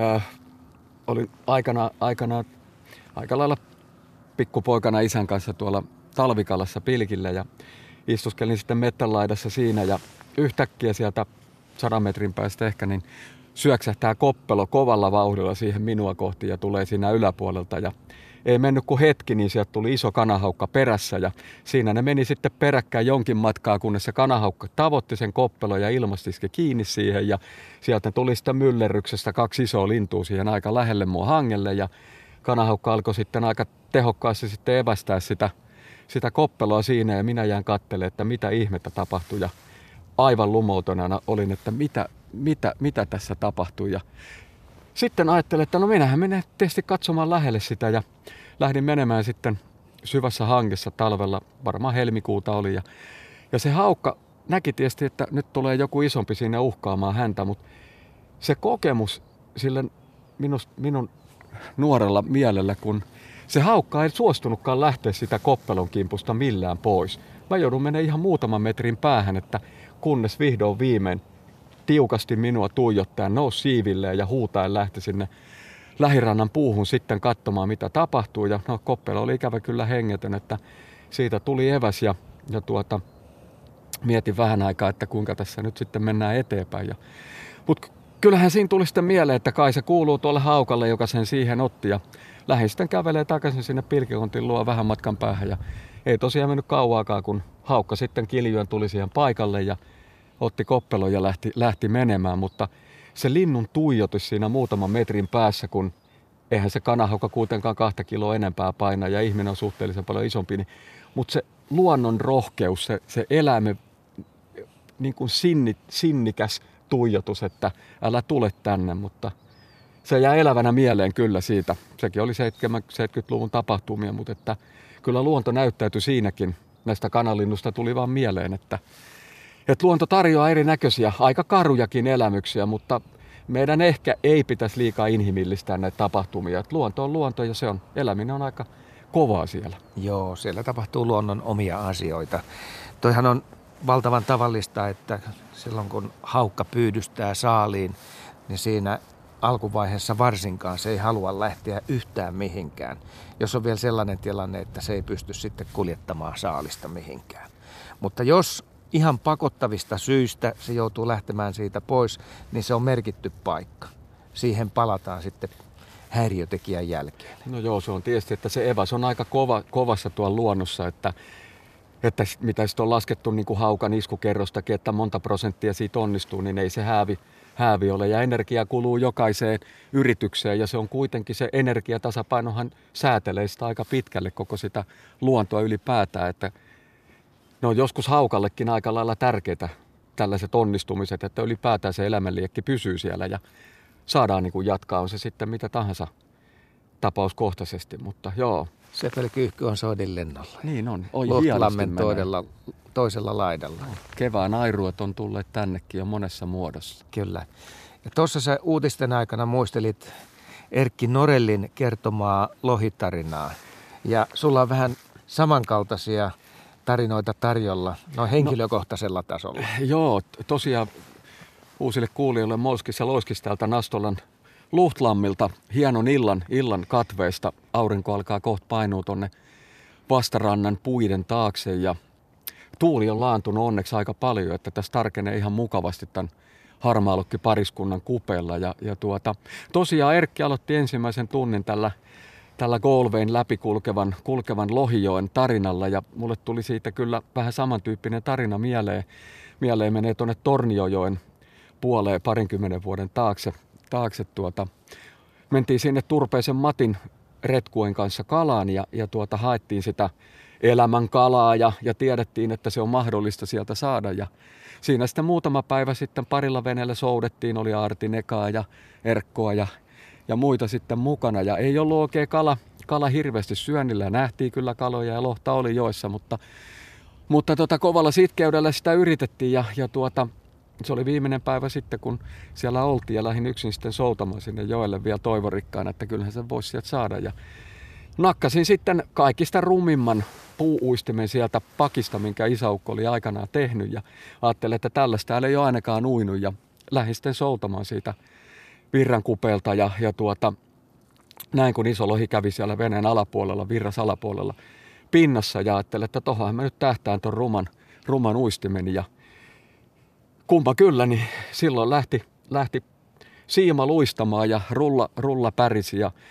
lohi otti pitkän syöksyn ja, ja tota, kelaili muita onkia pois siinä. Ajattelin, että nyt on rauhassa, rauhassa vaan mennään eteenpäin ja lohta sinne sitten väsytteli ja taisin, että nyt on kyllä elämän kala kiinni, että noin isoa lohta ei, ei ollut vielä ongen päässä ollut ja, ja tuota, siinä sitten varmaan 10 minuutin jälkeen niin ihan vain yhtäkkiä siima, siima oikeni ja vapa oikeni ja oli ihan hiljasta, ei rulla soinut eikä mitään tapahtunut. Ja tiesin täysin, että kala oli päässyt irti ja, ja tuota, kelasin sitten, sitten siiman sisään ja nostin uistimen sitten siellä siimapäissä ja katoin, niin se oli runtanut se lohi sen ihan kappaleeksi sen, sen, sen uistimen ja siinä sitten katselin, että mitäköhän mä sille teen ja otin sitten eristysnauhaa ja vedin sitä vähän kasaa ja ajattelin, että no ihan kiusalla niin vielä pistän tonne ja ajattelin, että kokeillaan, että onko se niin vihainen ottaa uudestaan ja laskin sitä, sitä sitten menemään sinne alaspäin siitä virtaa sitä, sitä samasta vähän paikattua pulikkaa ja se lohi tuli uudestaan siihen ja sitten se otti niin kovaa kiinni, että siitä ei ollut sen jälkeen enää mitään ja sen jälkeen vielä möyrähti siinä veneen vieressä, että älä enää häiritse minua, että tiesin, että kala oli varmasti yli 15 kilon lohi ja, ja tuota, mutta elämyksen suuruus, vaikka en kalaa saanutkaan, niin, niin oli kyllä suuri ja vaikka kuinka yritin kertoa kaverille sitten, kun muut oli kämpillä nukkumassa, että mitä oli tapahtunut, niin en oikein saanut kyllä, kyllä kovin suurta uskotta, uskomusta sille, että olisi ollut tällainen tapahtuma, mutta että itse, itse synnytti sellainen tarina, mitä muistelee tässä vuosien saatossa vieläkin. Ja lohi oli fiksumpi ja parempi ja näytti nöyryyttä taas kalamiehelle, mutta hienoja tarinoita voi syntyä vaikka ei saakka Onko tämä tullut unissa vastaan? No unissa on tullut niin paljon karkuutuksia kalojen kanssa, että, että on saattanut tulla, mutta ne tuntuu olevan niin symbolisia usein nämä unet, että ei aina tiedä, että mihin se liittyy. Täällä on itse Jukalle tullut, kun nyt kalatarinoihin pääset, niin tarkennuksena tuohon viime tunnilla kerrottuun tarinaan, kun olit Arrajärvellä laskemassa verkkoja, niin tuliko sitä kalaa? No joo, tuota Hannun kanssa sitten niitä verkkoja kerältiin siellä rannassa, minne se yöllä, yöllä lähtenyt jää oli ne kuljettanut ja, ja tuota, ei sillä hirveästi pääse retostelemaan. Että kyllä me tänään kuhaa paistettiin sen verran, että kaksi kuhaa saimme ja läjän pikkulahnoja, joita sitten, sitten lokeille kyllä osittain, osittain terveisiksi annettiin, mutta että ei tullut suuria kalatarinoita, mutta joo, että siinä mielessä, että se verkkojen etsiminen oli jo tarinanarvoinen juttu, että kuinka sieltä jouduttiin vastarannalta etsimään sitten niitä meidän pyytöjä, jotka täytyy sanoa, että ne on nyt kyllä mennyt ja ollut, että uusille pyydöille vaan haettava. Mutta tätäkin oli useampi kysynyt, joten hyvä, että se tuli nyt sitten käytyä läpi. 020317600 on puhelinnumero Radio Suomen luontoiltaan. Martti Orimattilasta, terve. No terve. Kerrohan tarina. No tämä on noin neljän vuoden takainen tarina viikko ennen juhannusta tuolla leirintäalueella, Padasjoella, matkailuvaunualueella ja ottelimme siinä porukalla myymäläautoa ja, ja tuota, auto tietysti tuli sitten ajallaan niin kuin kuuluukin ja, ja tuota, pysähtyi ja parkkeerasi ja ovi aukesi niin kuski tulee sieltä autosta pääveressä kauttaaltaan ja tästä oikein silmänpäätä veri valuu samoin niskasta korvan takaa. Ja no sehän oli tietysti siinä sitten, kun tämä porukka, mikä meitä oli 8-10 henkeä siinä, niin, niin että mitä nyt on sattunut, että onko jotain kaatunut autosta kuskin päälle ja no kuski sitten kertomaan, että muutama kilometri ennen tätä pysähdyspaikkaa, niin, niin oli linnunpoikainen tiellä. Ja hän pysähtyi sitten hyvissä ajoin siinä, kun näki sen ja pisti hanskat käteen ja, ja meni sitten, että hän siirtää sen tien sivuun. No niin hän meni sitten ja otti sen käteen ja sanoi, että silloin jysähti. Niin, niin tota, oli huuhka ja iski häntä päähän. Ja tietysti siinä sitten, sitä en tiedä miten poikasen kävi, mutta se, että hänellä oli täällä oikein korvan takana, oli oikein semmoinen iso reikä, niin kun olisi pistetty jollain piikillä ja päästä valu veri sitten enemmänkin niin oikealta puolelta päätä, mutta kyllä koko pää oli veressä ja no ja siinä sitten paikalla olleet naiset – niin kiirehtivät hakemaan sitten ensiapu tarvikkeita ja hoitivat kuljettajan siinä ja hän tietysti palveli meidät. Ja sitten ehdotimme, että, että hänen pitäisi mennä sitten Parasion terveyskeskukseen niin kuin jatkohoitoon. Mutta hänpä olikin sitkeä kaveri. Hän oli ajanut sitten lenkin, lenkin ympäri ja sitten vasta käänny kertoo sitten seuraavalla kerralla mitä oli. Ja ja, ja tuota, mutta täytyy sanoa, että oli aika järkyttävä tilanne, kun hän sieltä autosta ulos tuli, kun, kun oli kauttaaltaan veressä ja kaula veressä. Ja, ja, ja, että tämmöistäkin voisi sattua sitten. Se ei isoa haavaa vaadi, kun se näyttää pahalta, mutta varmasti ollut jännä tilanne. Kiitoksia Martti tästä, tästä puhelusta jälleen kerran. Todistus siitä, että ihminen ja luonto kun kohtaavat, niin siinä saattaa ihminen jäädä monesti kakkoseksi. Otetaan yksi viesti tuosta äh, sieltä nuoremmasta kuuntelijapäästä. Kymmenenvuotias Lotta laittaa, että oli sunnuntai-aamu ja lähdettiin retkelle Kommion kodalle. Matka oli noin 9 kilometriä. Kodalla paisettiin makkaraa ja syötiin leipää. Kuultiin monen linnun ääniä ja nähtiin muun muassa pikkukäpylintu. Tämä retki oli aivan mahtava. Näin siis Lotta laittaa viestiä WhatsAppilla 0401455666. Mites Asko ja Jukka, eikö näihin hyvin tarinoihin yleensä aina liity myös vähän viisikkomaisesti, että mitä on syöty? Ihan varmasti. Joo, Jukka, jos kuka sen tietää. Joo, kyllähän, kyllähän tota, luonnossahan herää, herää luon, luonnollisesti luonteva nälkä, koska raiti silmahan herättää, herättää kyllä makuhermot ja, ja tuota, luonto ja tarinoihin kuuluu kyllä hyvin usein se syöminen ja, ja kuinka, kuinka elämyksellisen hetken just se nälkäinen retkeilijä, kun on tulen saanut sytytettyä nuotion ja saattaa olla pitkäkin aika, kun on mitään pistänyt suuhun ja alkaa repusta kaivamaan sitten niitä eväitä ja mitä sieltä sitten kullonkin löytyy, niin eihän mikään maistu niin hyvälle kuin nuotio tulella suuhun laitettu eväs. Ja jos se vielä on jotain sellaista, mitä, mitä se nuotio olisi edesauttanut, on sitten makkaran lämmitystä tai, tai mitä tahansa kahvin keittoa, niin, niin siitähän tulee nuotio, tuoksu, savu, luonto, äänet, raiti silma siitähän tulee jo tarinanarvoinen juttu. Kun, ja just tämä Lotankin tarina, että et, et muistakaa ihmeessä ihmiset ottaa niitä,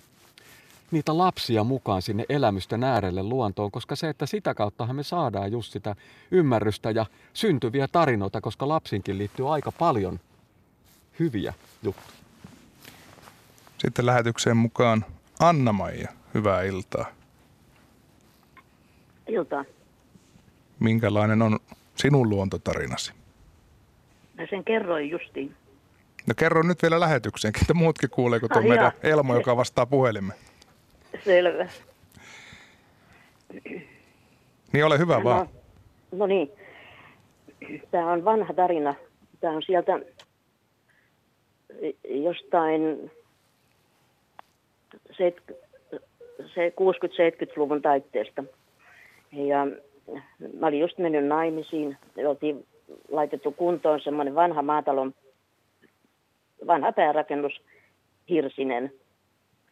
Ja asuttiin sitten siinä ainakin kesät ja no, mulla oli yöt kauhean tuskallisia. Mä pyydystelin, mä pyydystelin kirppuja. Siis ihan selvästi ne oli kirppuja. Litteitä, pomppivia elukoita, että oli vaikea saada kiinni. Ja mies nukkui rauhassa vieressä. Ja hän oli sitten tota, opiskeli vielä, oli, oli luonnontieteitä opiskelemassa, oli eläintieteellisessäkin, niin mä sanoin, että otan nyt noin mukaan noin noi elukat, että, että ne tutkittaisiin, että mitä ihmeitä ne on. Eihän kehdannut tietenkään. No mua kiukutti nämä elukat ja mä lähetin ne. Siellä oli nuorteva silloin päällikkönä eläintieteellisessä ja se tuli sitten jonkun ajan kuluttua kohtelias kirje, että ei ne ole täällä Helsingissä saanut selville, että mitä ne on. Et ne on lähetetty British Museumin eläintieteelliseen tutkittavaksi. Mm, ne oli hiljasta, vissiin vuoden verran. Ja sitten tuli kirje taas nuortevalta, että nyt sieltä on tullut sieltä Lontoosta selvitys. Ne on oravan kirppuja. No, me ihmeteltiin sitten, että, että miten. Mutta, mutta meillä oli kissa. Ja todennäköisesti se kissa sitten kävi siellä vintillä, jossa ilmeisesti oli oravan pesä. Ja toinen turkissaan. Mutta minkä takia ne kiusas vaan mua, vaan ei sitä miestä. Se kyllä jäi arvotukseksi. No niin, tämmöinen. Kiitoksia Anna-Maja tästä tarinasta ja voisin veikata, että varmaan yhdet Euroopan eniten matkustaneista kirpuista sieltä teiltä päin Lontooseen saakka. Joo, siinä ihan yksi loikka riitä, vaikka suhteessa kirppu kyllä hyppää aikamoisen matkan verrattuna siihen, minkä kokonen se on. Jukka, miltä se kuulosti tällainen, tällainen juttu, joka tuli suorastaan iholle? No joo, sinällä, että se oli, se oli piirtänyt aika vahvan muistijäljen – äskeisen soittajan mieleen ja, ja tuota, aika vähäisestäkin voi syntyä tällainen muistijälki, mikä synnyttää tarinan vielä vuosienkin jälkeen ja, ja sinällä, että jos noista kirpusta tulee aina mieleen se, kun keväisin putsailee kevättalvella noita linnun pönttöjä sitten, että, että seuraavat, seuraavat pesijät sais vähän niin kuin puhtaamman, puhtaamman pesän niille poikasilleen ja kyllä enemmän kuin kerran niitä pönttöjä putsaessa, niin sen jälkeen alkaa kutisemaan aika reippaasti. Ai, kanakirput on hyökännyt. Kyllä, kyllä, juu, Joo. nämä lintukirput tulee sieltä aika herkästi, että ihan pienenä vinkkinä, jos ei halua tällaista ehkä nyt epämiellyttävää tarinaa synnyttää, niin puhistakaa ne pöntöt joko kovemmalla pakkasella, että ne on niin kohmeissa ne kirput siellä lintujen vanhojen sisus, näiden pesä, pesä, pesän sisuskalujen seassa, että tai sitten olette riittävän kaukana, että, että ne ei pääse hyppäämään kiinni, kun se ainakin jo, joillekin tämä lintukirppu niin on suhteellisen sellainen kiusallinen seuralainen. Että selvästi nekin tarttuu helpommin joihinkin ihmisiin kuin joihinkin. Että. Miltä se kuulosti se Padasjoen tarina? Siinähän pöllö tuli kanssa iholle ja syntyi aika kovaa jälkeä Nythän nämä tavallisemmat linnut, jotka tuossa tilanteessa hyökkää, niin on täällä etelässä viirupöllö, ehkä lehtopöllö poikkeusoloissa ja sitten vielä ää, lapinpöllö. Mutta joka tapauksessa niin silloin kun pöllönpoikainen on maisemassa, niin on aika iso riski mennä ottaa sitä käteen, vaikka se köpöttelisi keskellä tietä. Joo, kyllähän siinä on harkintaa hyvä käyttää, että, että tota, ihan kaikkea ei kannata lähteä niin kuin – ennakkoluulottomasti tutkimaan ja, ja, ja ottamaan varsinkaan kiinni, että se on muutenkin vähän kyseenalaista mennä luontokappaletta ottaa, koska siihen liittyy, saattaa liittyä jopa sitten sen mahdollisen poikasen hylkääminen, jos, jos ihminen menee liian, liian paljon sitä sitten niin kuin, on se sitten koskettelemaan tai muuten häiritsemään. Että, mutta että just tuosta niin kuin, useimmitenhan tällainen tilanne täällä etelässä tulee ihan tuolla tuolla järvellä, että jos sattuu olemaan tiira pesä lähellä, niin tiirahan on kanssa aika hanakka kyllä tulee. Että se joskus kovuttaa on, päähän. Kyllä joo, ja joskus on hattu minultakin lentänyt päästä, kun on mennyt liian lähelle sitten useimmiten ongittaessa sitten ranta, rantaviivoissa, niin tota, jos on liian lähellä tiiranpesää, niin se saattaa tulla tosiaan koppaamaan hatun, hattuu kiinni, että, että siinä myös varmaan aika monella kuuntelijalla on siitä kyllä kokemuksia, koska se on aika hanakka puolustamaan sitä omaa reviriä ja sitä jälkikasvua, että kannattaa sitäkin vähän harkita, vaikka onhan se aika jännää, kun se tulee niin lähelle, että, mutta että annetaan tavallaan niin kuin kunnioitus sille ja sen pesäpaikalle, ettei liikaa häiritä, että ihan tosissaan sitä tulee puolustamaan. Toi on ihan hyvä kodit Kalatieran esille. Nimittäin tähän Luhtlampeen, minkä rannalla tällä hetkellä ollaan, liittyy mun tarina 70-luvulla. Silloin mä tulin ensimmäistä kertaa tänne. Mä olin kuullut, että täällä on sellainen paikka, missä voisi saada hyvin ahvenia virvelöimällä. Ja tultiin tuohon toiselle puolelle rantaan. Me on sunkin kanssa käyty siinä, missä on toi toinen mm-hmm. kallio. Ja mentiin rantaviivalle mun kaverin kanssa ja sitten yksi kaksi mä huomasin, että muurahaiset oli tullut täältä jalkoja pitkin housuihin asti. Mun oli pakko syöksyä niin saman tien tänne lampeen sen takia, että niitä oli todella paljon. Mä en päässyt yhtään niin huomaamaan. Ne oli niitä keltaisia muurahaisia, tosi tehokkaita. Ja sattui aika paljon, kun ne sitten lasketteli tulemaan siinä. Ja sitten sen jälkeen, kun tämä tilanne oli mennyt ohi, meillä oli snork välineet, eli sukellettiin, pintasukellettiin, koska täällä oli hyvä näkyväisyys. Ja mentiin tuon samaisen luodon ohi, jossa nykyään on harmaalokin pesä, niin silloin siinä pesi kalatiera. Ja mentiin liian läheltä, niin kalatierahan tuli koputtamaan päätä, että nyt olette ihan väärässä paikassa. Ja vertahan siinäkin sitten tuli mm. päästä.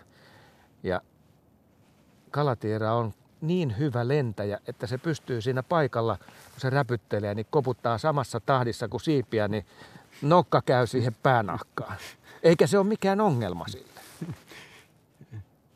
No niin, otetaan puhelu. Saadaan lähetykseen Jukka Korppoosta. Terve. No terve. Istun täällä Korppoossa Siika-ongella ja tuota, katselen, kun tuo lavan pää tuossa nykyttää. Siellä on kala, kala parhaillaan ja siitä tota, tuli mieleen, että sellainen tarina, josta on tosi paljon aikaa pakko olla, koska silloin kuuntelin radiosta samassa hommassa, kun Turun palloseura oli voittamassa jääkiekko Suomen mestaruutta. Ja tuota, no, niin siitä semmoistahan ei ole aikoihin tapahtunut ja, ja siinä radio oli auki ja Radio Suomi jälleen kerran, kuten siltä on aina. Ja tuota, no, niin, niin, niin siinä sitten jossakin 50 metrin päässä nousi hylje pintaan ja tuota, niin mä ajattelin, että onko tämä nyt niin, että kalatkin on tepsifaneja jo nykyään ja, ja tuota, kattelin sitä hetken aikaa siinä ja uppoudun taas matsin, kun yhtäkkiä vapa taipui aivan järjettömästi ja kauhea mostina ja loiskina. Melkein arvasin jo, mitä, tapa, mitä oli tapahtunut. Mä olin varmaankin unohtanut tai en ollut huomannut, että siika on ollut siellä ongen päässä. Se oli varmastikin käynyt siihen kiinni. No, siinä tietenkin siinä hylje voitti kilpailun ja hetken päästä se siinä taas nosti päänsä pintaan ja jatko menoa onnellisena tuonne Kaisikon reunaa pitkin. Mutta tuota, tämähän voisi kuulostaa kalajutulta tai nyt se hyljejuttu, mutta tuota, tiedättekö miksi minä pystyn tämän todistamaan? No kerro. Se siima on vieläkin poikki. Niin ja Tepsi oli silloin mestari. Niin, kyllä, kyllä. Joo, tämä, Joo. tämä on täysin vedenpitävä juttu. Kyllä, mutta näin, näin todellakin kävi ja tämä ei ole muuten ainoa kerta. Siis se, mulle ei ole käynyt näin, mutta tuota, olen kuullut toiseltakin siikaonkialta ja hänellä on vieläpä niin, että se kala on ollut puolikas siellä sitten, kun hän on mennyt sitä nostamaan ylös, niin, tota, niin, niin että, että, se, että hylihän siellä on käynyt. Joo, eli saalis jaettiin hylkeen kanssa. Niin, kyllä. Että siinä mielessä, että jos ajatellaan, mikä on ollut iso saali, niin tämä, tämä on kyllä tota, niin, ollut aikamoinen, koska muualta mökkirannalta niin löysin sitten kyllä myöhemmin myöskin hylkeen, joka oli kuollut ja sitä oli päähän ammuttu, että tota, noin, niin, niin, joka oli sitten taas oma episodinsa, että miten, sen, miten siitä pääsee eroon siitä, siitä rannalta, että se jää siihen haisemaan. Ja tuota, noin, niin, niin, mutta nyt onneksi merivartiostahan niitä ei nykyään hae, eikä niitä voi oikein minnekään toimittaakaan. Että tota, noin, niin ei siinä auttanut muuta kuin ottaa vene ja hinata se aukolle ja toivoa, että se uppasi jonnekin. Kiitokset sinne Korppooseen, Jukka. Siinä oli melkoinen saalistarina, mitä tähän sanoo arvovaltainen raati siellä Lammen rannalla. Onhan tämä ihan järkelemäinen saalis siinä mielessä, että jos harmaa hylje tulee sitten siikaa ottamaan ja sitten se vielä tuntee siinä vavassa, onhan tämä melkoisen pysäyttävää kyllä. No joo, mutta mut kyllä pysäytti myös toi Jukan tarinassa se, että Jukka kun aloitti tarinat, olen siika ongella ja tuossa katsele vavan kärkeä, kun se kala naputtaa sitä, että ää, siinä, on, siinä täytyy nostaa hattua kalastajan kärsivällisyydelle, että en minä tarinan kertomista lopeta, vaikka kala siellä jo jumputtaa vavan kärjessä ja ottaa, ottaa todennäköisesti pientä matoa sieltä hiekkapohjalta suuhunsa ja tarjoilee itseään mahdollisesti kalamiehen iltaevääksi, että, mutta Jukalle hatunnosto siitä, että tarinan kertomista ei lopeteta, vaikka kala on kiinni. Mutta toi on vähän tavallisempaa sitten, että saa jonkun pienemmän kalan vaikka virvelillä ja siinä kun kelailee sitä rantaa, niin tulee hauki ja iskee ja sitten saattaa vielä nähdä, nähdä sen tässä, mutta usein siinä tilanteessa sitten hauki varsinkin pääsee pois.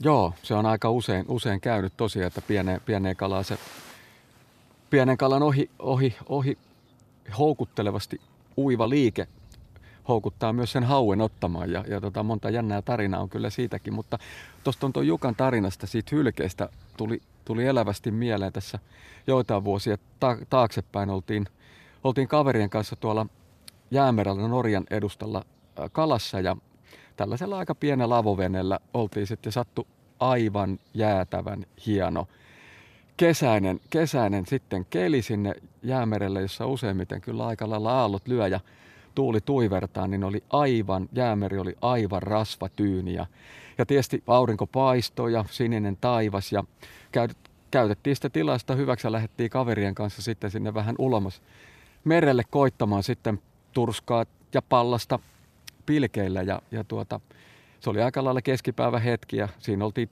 aika lailla tyhjää normaalisti niin kuin aina, aina niin pyydetty. Ja päätettiin sitten mennä ihan sinne monta kilometriä rannasta ihan rasvatyyni meri ja laitettiin sitä pilki tuimaan sinne, sinne meren alle varmaan oli 100 metriä syvää. Ja siinä sitten otettiin aurinkoa ja nautittiin, nautittiin hiljaisuudesta ja ihan tyynestä merestä, kun silmät kiinni oltiin ja yhtäkkiä kuului sellainen suhaus siitä veneen vierestä. Ja siinä ihmeteltiin, että mikäköhän siinä tapahtui. Ja alettiin katsoa, että mikä siinä oli. Se oli sellainen linjaton kokoinen valas, tuli katsomaan meitä.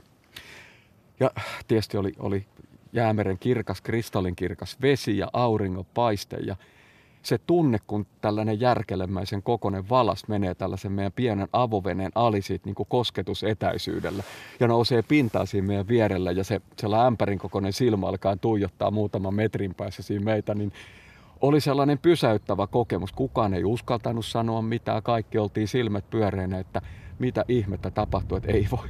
Ja meillä oli koko aika siimat siinä, siinä tota veneen alla, mistä se valas oli uinut, niin ei minkään näköistä oikein niin kuin pientä siiman liikettä, kun ne isot evät, jotka oli varmaan sellaiset 2-3 metriä pitkät. Ja, ja tota, siinä se ui itse asiassa tosi kauan ja se tuli niin kuin katsomaan meitä. Se katsoi ihan muutaman metrin päässä ja jäi kyllä aivan unohtumaton elämys siitä, että mitä. Ja sitten kun me lähdettiin pois aikamme, niin se seurasi meitä aika pitkään ja ei ole ennen eikä jälkeen käynyt sellaista, mutta että unohtumattomia elämyksiä, kun paljon kulkee, niin melkein mitä vaan voi sattua. Sehän pääsi melkein yllättää teidät. No, eikö se, eikö se ollut se aika kova juttu, että noinkin iso elokka tekee sellaisen?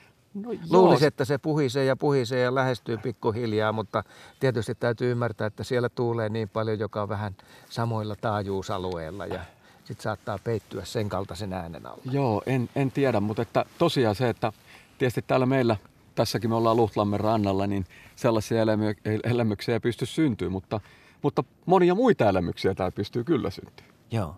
Huomaatko, aurinko menee alemmas, toi Luhtlammen toinen reuna, missä toi Lokkiluoto on, niin se alkaa olla jo varjossa kokonaisuudessa. Mutta tähän rantakalliolle se vielä paistaa ja paistaa hetken aikaa vielä tästä eteenkin päin. Joo, ja tuuli alkaa tyyntymään ja se, että kun on noin kirkas taivas, niin me saadaan varmaan pakka syö, että todennäköisesti aamulla, jos tähän tullaan, niin tämä riittäessä tämä, tämä ranta ja, ja tuota, antaa odottaa taas sitten päivän aurinkoa sulattamaan. Että, Mutta mut se, mitä kaikkea niin kuin tähän aikaan luonnossa meille voi, voi tapahtua, että kannattaa lähteä katsoa, on se sitten jäätyvä ranta tai sulava ranta ja ne äänet, mitä esimerkiksi jää Me synnyttää. on kuunneltu niitä, joo. Ja täällä on ihan äh, siis maanantaina viimeksi ollut sellainen ääninäytelmä ja se olikin varsin erikoinen, koska jäähän oli periaatteessa jo rannoista lähtenyt pois kokonaan. Eli tässä oli vaan tämä kelluva osuus. Ja sitten tästä reunasta se on jo valtavan ohutta, niin äh, pakkasyön jäljiltä. Siinä oli kyllä varsinaista sinfoniaa. Joo, ja se kannattaa mennä ottaa kiinni. Kyllä. Joskus luonto ja sen olemuksen huomaa vasta, kun sitä ei ole ympärillä. Saimme viestin, että olen syntynyt Kajaanissa Kosken partaalla. Asuin vain puoli vuotta siellä ja olin unohtanut Kosken merkityksen elämässäni. Jäin eläkkeelle vuoden, vuosituhannen vaihteen jälkeen ja asuin Enonkosken rannalla pari viikkoa. Oivalsin Kosken arvon syvällisesti, kun Kosken jatkuva voimakas ääni rentoutti väsyneen olomukseni. Koskikara lisäksi ilahdutti. Tunsin kuoriutuvani paineista ja kiitän kaikesta hyvästä, jota luonto on antanut läpi elämän. Näin kirjoittaa mamma 74 ja jos tässä pieni tarina sallitaan, niin näin ystävä, ystäväni isoäiti Kolarista, ilmeisesti Torniojoen rannasta, sanoi, että kun, kun joki keväällä vapautuu ja jäät lähtevät, se on kuin vanha ystävä tulisi, tulisi kylään. Se on kaunis ajatus. Ja jonkinlaisen kosken rannalta saattaa olla tämä seuraavakin puhelu. Päivi Siurosta, terve. Otetaan tuolta. Terve Kosken rannalla asustelen, mutta kerron vähän erilaisen kalajutun. No niin, anna tulla. Uh, edesmennyt appiukkoni oli uh, useampi vuosikymmen sitten, uh, heillä oli mökki tuolla Vaasan saaristossa ja he oli siellä talvisaikaan viikonloppua ja, ja appiukko meni uh, pilkille. Ajatteli ahvenia hakea, että saavat ahvenkukkua tehdä ja istui siellä sitten ihan rauhassa ja, ja pilkitteli ja aurinko paistoi, oli ihana päivä ja yhtäkkiä siihen hänen vierelleen ilmestyi ajokoira, jolla oli jänis suussa. Hyvin iloisena hyppelehti siinä ympärillä ja puotti sen jäniksen appiukon jalkoihin ja lähti. Aulis katteli, Aulis katteli ympärilleen, että ei ketään näy missään. Ei, nyt, nyt, nyt ei mitään. Ketään ei ilmestynyt paikalle, ei näkynyt lähisaarissa, ei missään. Otti jäniksen ja suolisti sen ja meni kotiin ja sanoi Anopille, että yritin hakea ahvenia, mutta sain jäniksen. Nyt vaihtui kukoon täytteet. Niinpä. ja tämä ei ole aprillipäivän juttu. Eipä tietenkään. Kukaan ei tässä lähetyksessä epäile yhtään tarinaa aprilipäivän jutuksi. Mutta tämä oli minun mielestäni niin hauska, että se tarvii jakaa. No kyllä, jos pilkillä ollessa saa jäniksen, niin kyllä siinä Kyllä. täytyy olla. Joo. Ilman muuta. Ei muuta kuin kireitä siimoja appiukolle. Hän on jo edes mennyt ikävä kyllä, mutta me No. jatketaan perinnettä. Tarina Okei. elää, sehän on tärkeintä. Kyllä. Kiitos Päivi. Kiitoksia. No niin, moi moi. Moi moi. Tämähän oli aika hieno juttu. No joo, nimittäin tuossa tarinassa oli se äh, hieno ominaisuus, että tarinan edistyessä et, et niin kuin voinut millään arvata, mihin se johtaa. Että se tuli täytenä yllätyksenä. Ja sehän usein paras tarinoissa onkin, että, että siinä, se tulee todella lopussa tai aivan nurkasta, nurkan takaa puskasta. Metsästyspuuhat on sullekin tuttu ja olisit se saattanut arvata, että se päättyy näin. No kyllähän kun se ajokoira siihen tuli, niin tota, se on tietysti, että äh, ajokoiran oli varmaan isännättömänä sitten kulkenut ja onnistunut sitten saamaan jäniksen, jäniksen kiinni ja tuota, äh, kuuliaisesti koulutettuna koirana, niin kun ei löytänyt muuta, niin haki lähimmän ihmisen, jolle se saalis tietysti tuli luovuttaa ja oli siitä tietysti kokemuksen kautta saanut sen viestin pääkoppaansa, että hänen tehtävänsä on tällainen ja hän toteutti sen sitten lähimmälle ihmiselle, joka appiukko tässä tapauksessa, niin neuvokkaasti osasi käyttää hyväkseen ja, ja tuota, se sai tavallaan tietyllä lailla onnellisen lopun ja herkullisen lopun tähän tarinaan. Mm. Ja se kannatti ottaa tietysti mukaan, kun tällainen tilanne osui kohdalle. No joo, kyllä, koska se, että, että olisihan se sääli ollut heittää hukkaa hyvä luonnon eines ja ape, että, että siinä mielessä niin. Mutta yllä, yllättävää, en, en arvannut, että tämä, tämä kalareissu päättyy näin. Vielä hetken aikaa on aurinko meidän silmissä ja sen jälkeen sitten on laskuvaihe ihan täydellisesti menossa.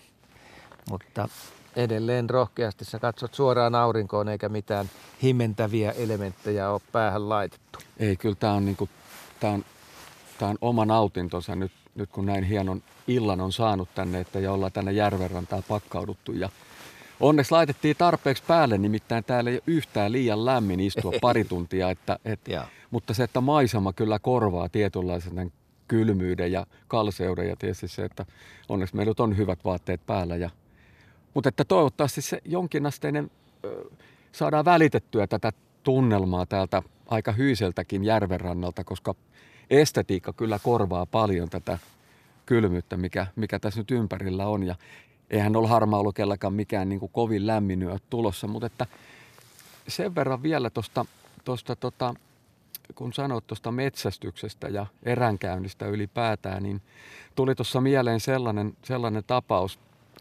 tapaus taanoisilta hirvestysvuosilta, vuosilta, kun tuota, olin hirvipassissa ja, ja tuota, kun, kun passiinkin saattaa yllättäen tulla ihan jotain muuta kuin mitä, mitä odottaa saattaa. Ja, ja, ja oltiin tuolla Sysmän puolella hirvijähdissä ja oli passissa tosiaan tässä metsäautotien varrella. Ja sitten radiopuhelimesta puhelimesta viereinen passimies siitä muutama sadan metrin päässä sanoi, että nyt on kyllä tulossa, tulossa nelijalkasta passiin, mutta että on vähän sen oloista, että ei parane ampua. Ja no siinä sitten tietysti kuunteli, että mistäköhän on kyse. Ja kyllä vinkkasi, että Jukka tulee sinun suuntaan, että katoppa, pidäpä silmä auki, että mitä tulee. Ja ei mennyt tosiaan kauaakaan, kun pitkäraajainen ilves tuli sitä mettäautotietä pitkin ja, ja siinä olin puun vieressä ihan hiljaa passissa ja se elämyksen suuruus, kun tällainen hieno luontokappale tässä tapauksessa.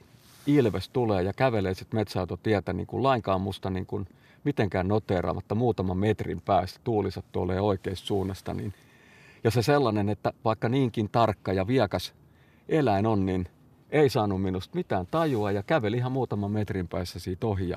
Mutta se elämys, mitä siitä tuli siitä luontokappaleen hienosta liikehdinnästä ja täysin yllätyksellistä hetkestä, niin kyllä vieläkin verkkokalvolla piirtyy, piirtyy sen Ilveksen tosi hieno, luonteva, kevyt, lähes tulkoon sellainen niin kuin ilmassa kulkeva liike, niin aivan huikea elämys, että luonto tarjoaa joskus parastaan ihan yllättäen. Ja se taisi olla ihan ensimmäinen kerta, kun näet Ilveksen. No se oli ensimmäinen kerta Ilveksen kanssa. Sitten on pari kertaa sen jälkeen kyllä niin kuin jahdissa, kun tietysti ihminen helposti luonnos liikkuessa niin viestittää ympäristöönsä sitten liikettä ja ääntä ja muuta, mitä ihmiset lähtee ja, va- lähtee ja valtaosa tietysti luonnosta kavahtaa ihmistä ja väistyy. Ja näin ollen ihminen ei välttämättä tiedä vaikka on kuinka isosta luontokappaleesta hirvestä tai karhusta kyse, niin, niin se aina väistyy, mutta että silloin kun on tällainen tilanne, että on vaikka hiljaa passissa istuskelee tai seisoskelee ja ei tuota sitä häiriötä ympärilleen, niin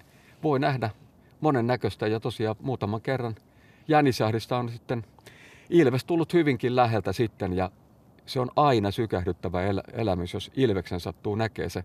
Se on niin sulava se liike ja jotenkin ihmeteltävän näköinen eläin niin kuin Suomen luonnossa. Ja mikä on ilahduttavaa, niin Ilvekset on lisääntynyt paljon meidän luonnossa ja löytäneet sen sijan tuolta ympäristöstä ja luonnosta, että on sopeutunut ja myös ihmisen läsnäoloa ja, ja tietysti ihmisen mukanaan tuomiin sanotaan nyt saaliseläimiä tässä tapauksessa, kun puhutaan pienemmistä sorkkaeläimistä, jotka on mahdollistanut sen, että ilveksille on läpi talven riittänyt sitä evästä ja aika paljonhan nämä varsinkin nämä, nämä metsäkaurit on tuonut ihmisen myötä sen mahdollisuuden ilvestenkin sitten lisääntyä sen evään muodossa. Aina kun tarinat syntyvät, siihen liittyy tällainen merkittävä havainto – on se sitten tällainen ilveshavainto tai sitten kalastuksen puolella yleensä niin, että kalastetaan ja saadaan kontakti siihen saaliiseen. Tulee se sitten ylös tai ei tule. Ja yleensä ehkä kokemus ja tarina on vahvempi, jos sitä ei saadakaan ylös. Joo, se, siis luonto ja tekeminen siellä, on se sitten mitä tahansa, mitä siihen liittyy, niin se on täynnä yllätyksiä. Se yllätyksellisyyshän usein luo puitteet myös tarinoille. Että et voi ennakolta tietää, mitä vastaan tulee. Ja nythän on kyse vain siitä, että asetutaan alttiiksi sille tarinan syntymiselle ja sille luontokokemukselle tässä tapauksessa syntymiselle, että et, et luodaan se mahdollisuus ja se, että sitähän ei synny, jos ei lähde sinne luontoon kokemaan, elämään, nauttimaan. Ja sitten sellainen tietynlainen pyyteetön ja niin kuin, niin kuin, ettei tavoitella välttämättä mitään. Antaudutaan sille ympäristölle ja sille kulkemiselle ja elämiselle siellä niin kuin luonnon ehdolla, niin se on jo itsessään elämys siis, että näin tapahtuu, koska luonto on aika yllätyksen lisäksi myös pyyteetön. Ja sitten vielä kolmantena asiana tulee se, että jos mukana on tällainen tarinankertoja, niin siinä väistämättä tulee seurattua, yllättävä tilanne tulee vastaan, että miten hän reagoi siihen, miten hän kommentoi tapahtumaa ja miten se sitten sen jälkeen etenee. Ja ehkä sitten myöhemmin kuulee tämän vielä valmiina tarinana ja voi vaan sanoa, että niin, minähän olin mukana siellä. Mm, kyllä. Ja se, että et, et, et joku väylähän sinne luontoon olisi aina hyvä niin kuin, ää, löytää, jonka kanssa sitä pystyy lähestymään. Ja tietysti se, että olisi, olisi hienoa, että jos olisi tällaisia luonnon tuntijoita ja luonnossa liikkujia, jotka ottaisi mukaansa ja tavallaan helpottaisi sitä kulkua ja löytämistä ja eri asioille. lukemaan sitä kirjaa. niin, niin, kyllä, kyllä. Koska se, että luonnonkin havainnointi usein liittyy siihen sen aikaisempaan kokemiseen ja löytämiseen, että luonto on niin paljon täynnänsä erilaisia asioita, mitkä voi muodostaa sen elämyksen ja tapahtumia, mitkä voi kirjoa sinne muistin sopukoihin erinäköisiä kokemuksia. Ja, ja tietysti se, että jos on mahdollista lähteä jonkun vanhan veteraanin tai luontotuntijan, niin tosiaan niin kuin sanoit, niin sen luontokirjan avaaminen sen jo kerran avanneen avulla, niin, niin avaa kyllä helpommin ihan uusia uria ja mahdollisuuksia löytää sieltä luonnosta sen erilaisia elementtejä. Jukka Vesanen, meillä on tarinailtaa jäljellä vajaat 15 minuuttia. Ja ennen lähetystä mä sanoin, että puoli kahdeksan jälkeen jossain vaiheessa, kun aurinko alkaa painua tonne suht alas, niin tässä lentää kansallislinnut, laulujoutsenet. Ja nyt me tiukasti, noin salaisesti ainakin odotetaan, että se lento tapahtuisi tässä lähetyksen kuluessa. Joo, se on vielä mahdollista. Meillähän on siis niin. 15 minuuttia aikaa kyllä. siihen. Että, ja kyllä mä uskonkin, että jos, jos nämä joutsenet vielä tuolta toisesta päästä tekee tällaisen iltalennon, niin tota, kohta se on sen aika, koska ilta alkaa kohta hämärtymään. Kaikki on hiljentynyt tässä, että on. lokit ei enää huuda. Luonto alkaa menee taas yöpuulle. Että se, mikä nyt kiinnostaa, että pöllöt saattaa kyllä herättää vielä jonkinnäköisiä ääniä tässä, myöhäisemmät soiden äänet. Ja, ja tota, ne on ehkä sellaiset todennäköisimmät äänet, mitä tähän iltaan vielä voi tulla tuolla myöhemmin. Tässä on usein ollut varvuspöllö, joka pesii lähimetsissä ja sillä ei ole ihan perinteinen pöllönääni, vaan silloin sellainen vihellys. Kyllä, se viheyttää.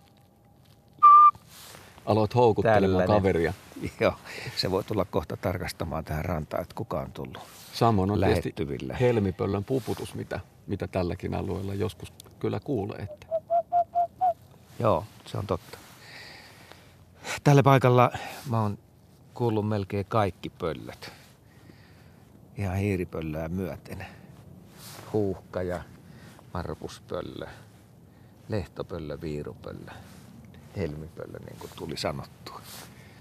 Joo, se on, se on sellainen oma hämärtyvän illan elämys lähteä kuuntelemaan just kevät-talvella, kevät-talvella luontoon. Ja, ja tota, se on, minäkin aikanaan, aikanaan vei vanhempia lapsia pöllöretkelle aina iltasin Nastolan Uudeskylässä. Mentiin pellonlaitaa kuuntelee ja kyllähän se usein jäi siihen lehtopöllön, lehtopöllön naukunaan ja kissapöllöksikin kutsutun iltaääniin, mutta on se, on se sykähdyttävää pimeässä illassa, kun yhtäkkiä siinä lähimetsästä alkaakin kuuluu tällainen ääni, mitä ei niin kuin oikeastaan mistään, sitä ei voi verrata mihinkään. Se pimenevä ilta ja tietysti vanhemmat lapset muistaa vieläkin sen, kun, kun sitten se tuli siellä pimenevässä illassa. Se on aika mystinen, maaginen ääni, mikä sieltä pimeässä illassa soi. Joo, se on aina sellainen juttu, että kun mennään hämärään ja pimeään, niin kaikki vaihtuu niin kuin kuulon puolelle. Ja se on, Se on aika vahva elämys, kun sillä lähdetään sitten aistimaan ympäristöä.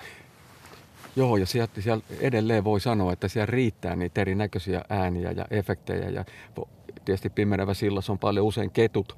Ketut tekee keväisin omia ääniä, huutelee, rääkyy. Monen näköisiä ääniä. Supikoirakin on joskus, joskus tähän aikaan vuodesta niin pimenevä sillassa niin alkanut metelöimään. Että mielenkiintoisia efektejä. Nyt aurinko hävisi meiltä. Mä tiedän, että se näkyy aika monelle vielä tällä hetkellä, mutta tässä Lahden seutukunnalla tämän lammen rannalta ton metsän takaa me ei enää sitä paljon nähdä. Nyt se toki sitten heijastaa valoa tonne yläpuolella olevaan pilveen. Ne on kultaisia pilviä. No joo, ja kuinka hienosti se järven pinnasta peilautuu vielä tupla-efektinä tuohon tohon meidän maisemaan, että kyllä nautinnollinen ilta, että toivottavasti moni muukin olisi nauttimassa tällaisesta hienosta kevättalven melkein keväisestä illasta. Niin, mitä sä luulet nyt, kun me eletään vähän tällaista poikkeusaikaa ja ihmiset on paljon kotona etätöissä ja sitten on illat vapaana retkille. Lähdetäänkö oikeasti etsimään se lähimetsä ja löydetään nämä elämykset ja tarinan juuret läheltä? No toivottavasti näin kävisi ja, ja se, että nyt kun eletään tällaista vähän rajoitettua liikkumista ja kontakteja muihin ihmisiin, niin luonto nyt on todennäköisesti aika lailla virusvapaata vyöhykettä, että nyt kyllä toivoisi, että, että ihmiset lähtis luontoa kokemaan tätä hienoa keväistä luontoa. Täällä on niin paljon taas heräävää, hienoa henkeä talven jälkeen, vaikka talvi nyt niin kauheasti meitä koetellutkaan ainakaan lumemäärästä täällä etelässä. Toistahan se on siellä pitkän Suomen toisessa päässä, kun lunta on ihan ennätysmääriä. Ja nyt sinällään, että jos, jos, jos menisi tuonne Pohjois-Suomi ja tällainen kirkas ilta on, niin ainakin eilen illalla kuulemma oli kirkkaalla taivaalla erittäin komeat revon tulet siellä Kaamasen suunnassa. Että, että siinä mielessä niin en tiedä, meillä kyllä möllöttää puolikas kasvava puu tuossa pään päällä, jos katsotaan tuonne männönoksan taakke, että on meilläkin jotain merkkejä merkkejä taivaan kannella, vaikkei revontulia näekään, mutta että Pohjois-Suomessa niin kadehdittavan hieno iltaelämys voisi olla, jos, jos sinne tähtikirkkaaseen yöhön menee illalla katsomaan, niin revontulen loi, loimoa. Toi on hyvä, tuo revontuliaihe. Siinä, siinä ollaan erittäin voimakkaiden asioiden kanssa tekemisissä. No joo, joo että, et, ja, ja se, se, mikä on ollut niin kuin merkille pantavaa just noissa revontulissa, kun kameratekniikka ja on mahdollistanut sen, että aivan huikean hienoja revontuli-kuvia näkyy todella paljon. Ja se kun osataan vangita siihen, siihen digitaalikameran ruudulle, niin, niin tota, saa kyllä elämyksellisiä muistoja siitä revontuli taivaasta myös sitten jälkeenpäin esitettynä, että, että hienoja, hienoja kokemuksia ja elämyksiä voi välittää myös sitten, niin kuin meille nyt tietysti välitetään koko aika eri, eri kanavien kautta puhelimiin ja muihin digitaalisiin välineisiin, että sehän on kyllä avannut aika paljon uusia uria tämän luonnon ja kaikkine, kaikkine sen merkkeihin, kun, kun ihmiset käyttää ja kamera on siinä puhelimen muodossa koko aika enemmän tai vähemmän valmiina ja ihmiset on oppinut sitä sitten hyödyntää, niin kyllähän erinäköiset palvelimet, alustat on täynnä upeita luontoki, luontokuviakin. Ja, ja tota, sitä kauttahan me kyllä välitetään tavallaan sitä viestiä siitä ympäristöstä, mitä kaikkea se tarjoaa. Ja tietysti avaa varmaan ovit omalta osaltaan sitä, sitä ymmärrystä, että mitä sieltä voi löytää ja avaa sitä porttia sinne luontoon ja, ja sitä, sitä varmaan niin voisi kehittää vieläkin pitemmälle, että koska se, että ihmisillähän olisi hieno heittää näinkin modernin välineen kautta sellaisia kokemuspintoja, mitä, mitä luonto tarjoaa. Oletko huomannut, muuten kun kännykkään kertyy valtava arkisto sitten näitä valokuvia, niin – puhelinlaite itsessään ehdottaa, että haluatko nähdä tämän ja tämän päivän ja hyppää niin kuin ajassa pari-kolme vuotta taaksepäin. Kyllä. Ja haluatko nähdä lisää siitä mm. päivästä.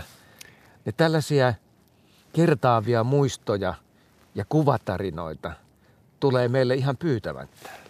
Joo, kyllähän tämä aika tarjoaa kaikki ne välineineen aika, aika erikoisia mahdollisuuksia taltioida ja tuottaa visioita muodossa ja toisessa. Ja, ja tota, toivottavasti sitä kautta myös ihmiset löytäisivät sitä luontoa ja sitä rikkautta vapauttavaa ympäristöä, mitä luonto tarjoaa ja saatas voimaa. Tietysti tämäkin aika nyt, kun ollaan aika uuden ajan sylissä, etten sanoisi, ja kynnyksellä, että maailma muuttuu ja tällaisia epidemia tai mistä tahansa on kyse, niin pitäisi sitä voimaa ja rikkautta löytää ympäristöstä, jota Suomessa todella on tarjolla.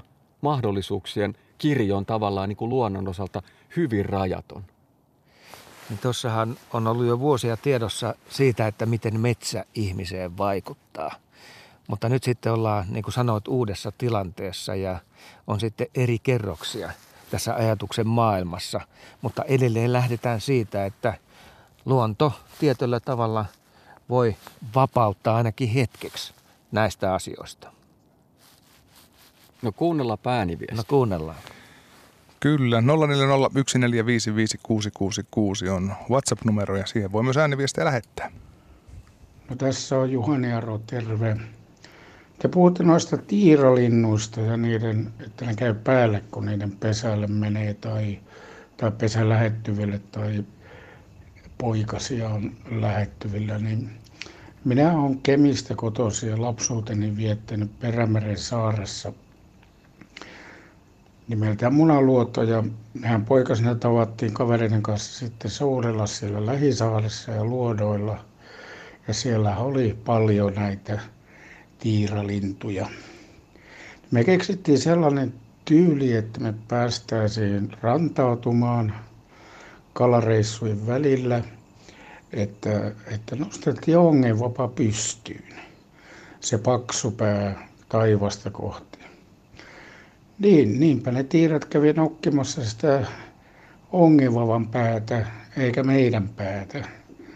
Ja näin päästiin rantautumaan tekemään nuotiotulet ja paistamaan nyt vaikka makkaraa tai tikkuahvenea, jota oltiin silloin saatu. Kiitoksia.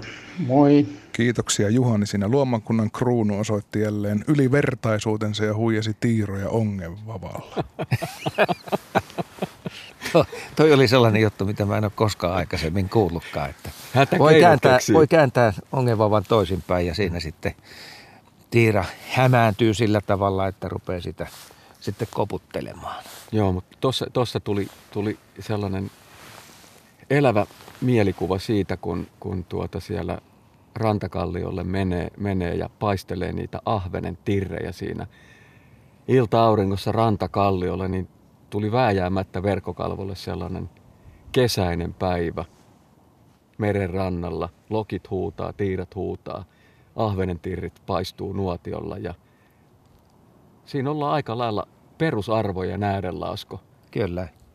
Sittenhän on sellaisia lintusaaria vielä, mihin ei oikeasti kannata edes mennäkään. Senhän huomaa siitä, että näitä tapahtumia on sitten niin paljon ympärillä, että Joo, kannattaa usein, hakea muualta kohde. Joo, ja sinällä, että usein jo haju kertoo, niin lintusaaret, missä on turhan tiheä se populaatio, niin se, se linnun jätökset tekee usein sen vähän, vähän vieroksuttavan elementin. Meillä on kolmisen minuuttia vielä lähetystä jäljellä. Nyt voitaisiin ihan nämä viimeiset hetket tässä hommassa puhua siitä, että miten me saadaan säilymään nämä tarinat. Nyt me on sanottu jo se, että lyhyessä koodissahan nämä on hyvin hoidossa. Mutta miten nämä pidemmät versiot säilyy? No mä kyllä lähtisin taltioimaan sitä ihan ihmisten mieliin että luodaan se mahdollisuus tarinan syntyyn, jos nyt tällä kertaa puhutaan luonnosta ja sen mahdollisuuksista.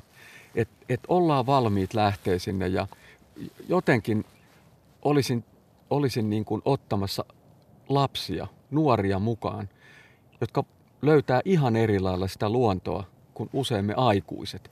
Se tunnemaailma on kuitenkin niin paljon voimakkaampi ja ne ehkä ne reseptorit niillä lapsilla on vielä niin kuin valmiimmat ottamaan niitä muistikuvia, muistipaikkoja ja synnyttää sitä väylää sinne tässä tapauksessa luontoon. Koska mä luulen, että luonnon merkitys jatkossa kasvaa entisestään, kunhan me pidetään sitä luonnosta huolta, että se säilyy.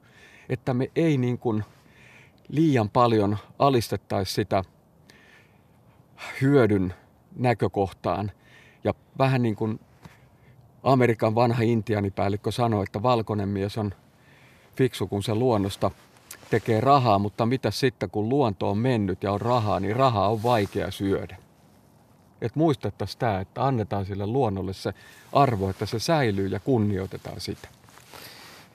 Ja uskon vaan, että luonto pääsi meidät yllättämään ja niitä laulujoutsenia ei nyt sitten nähty.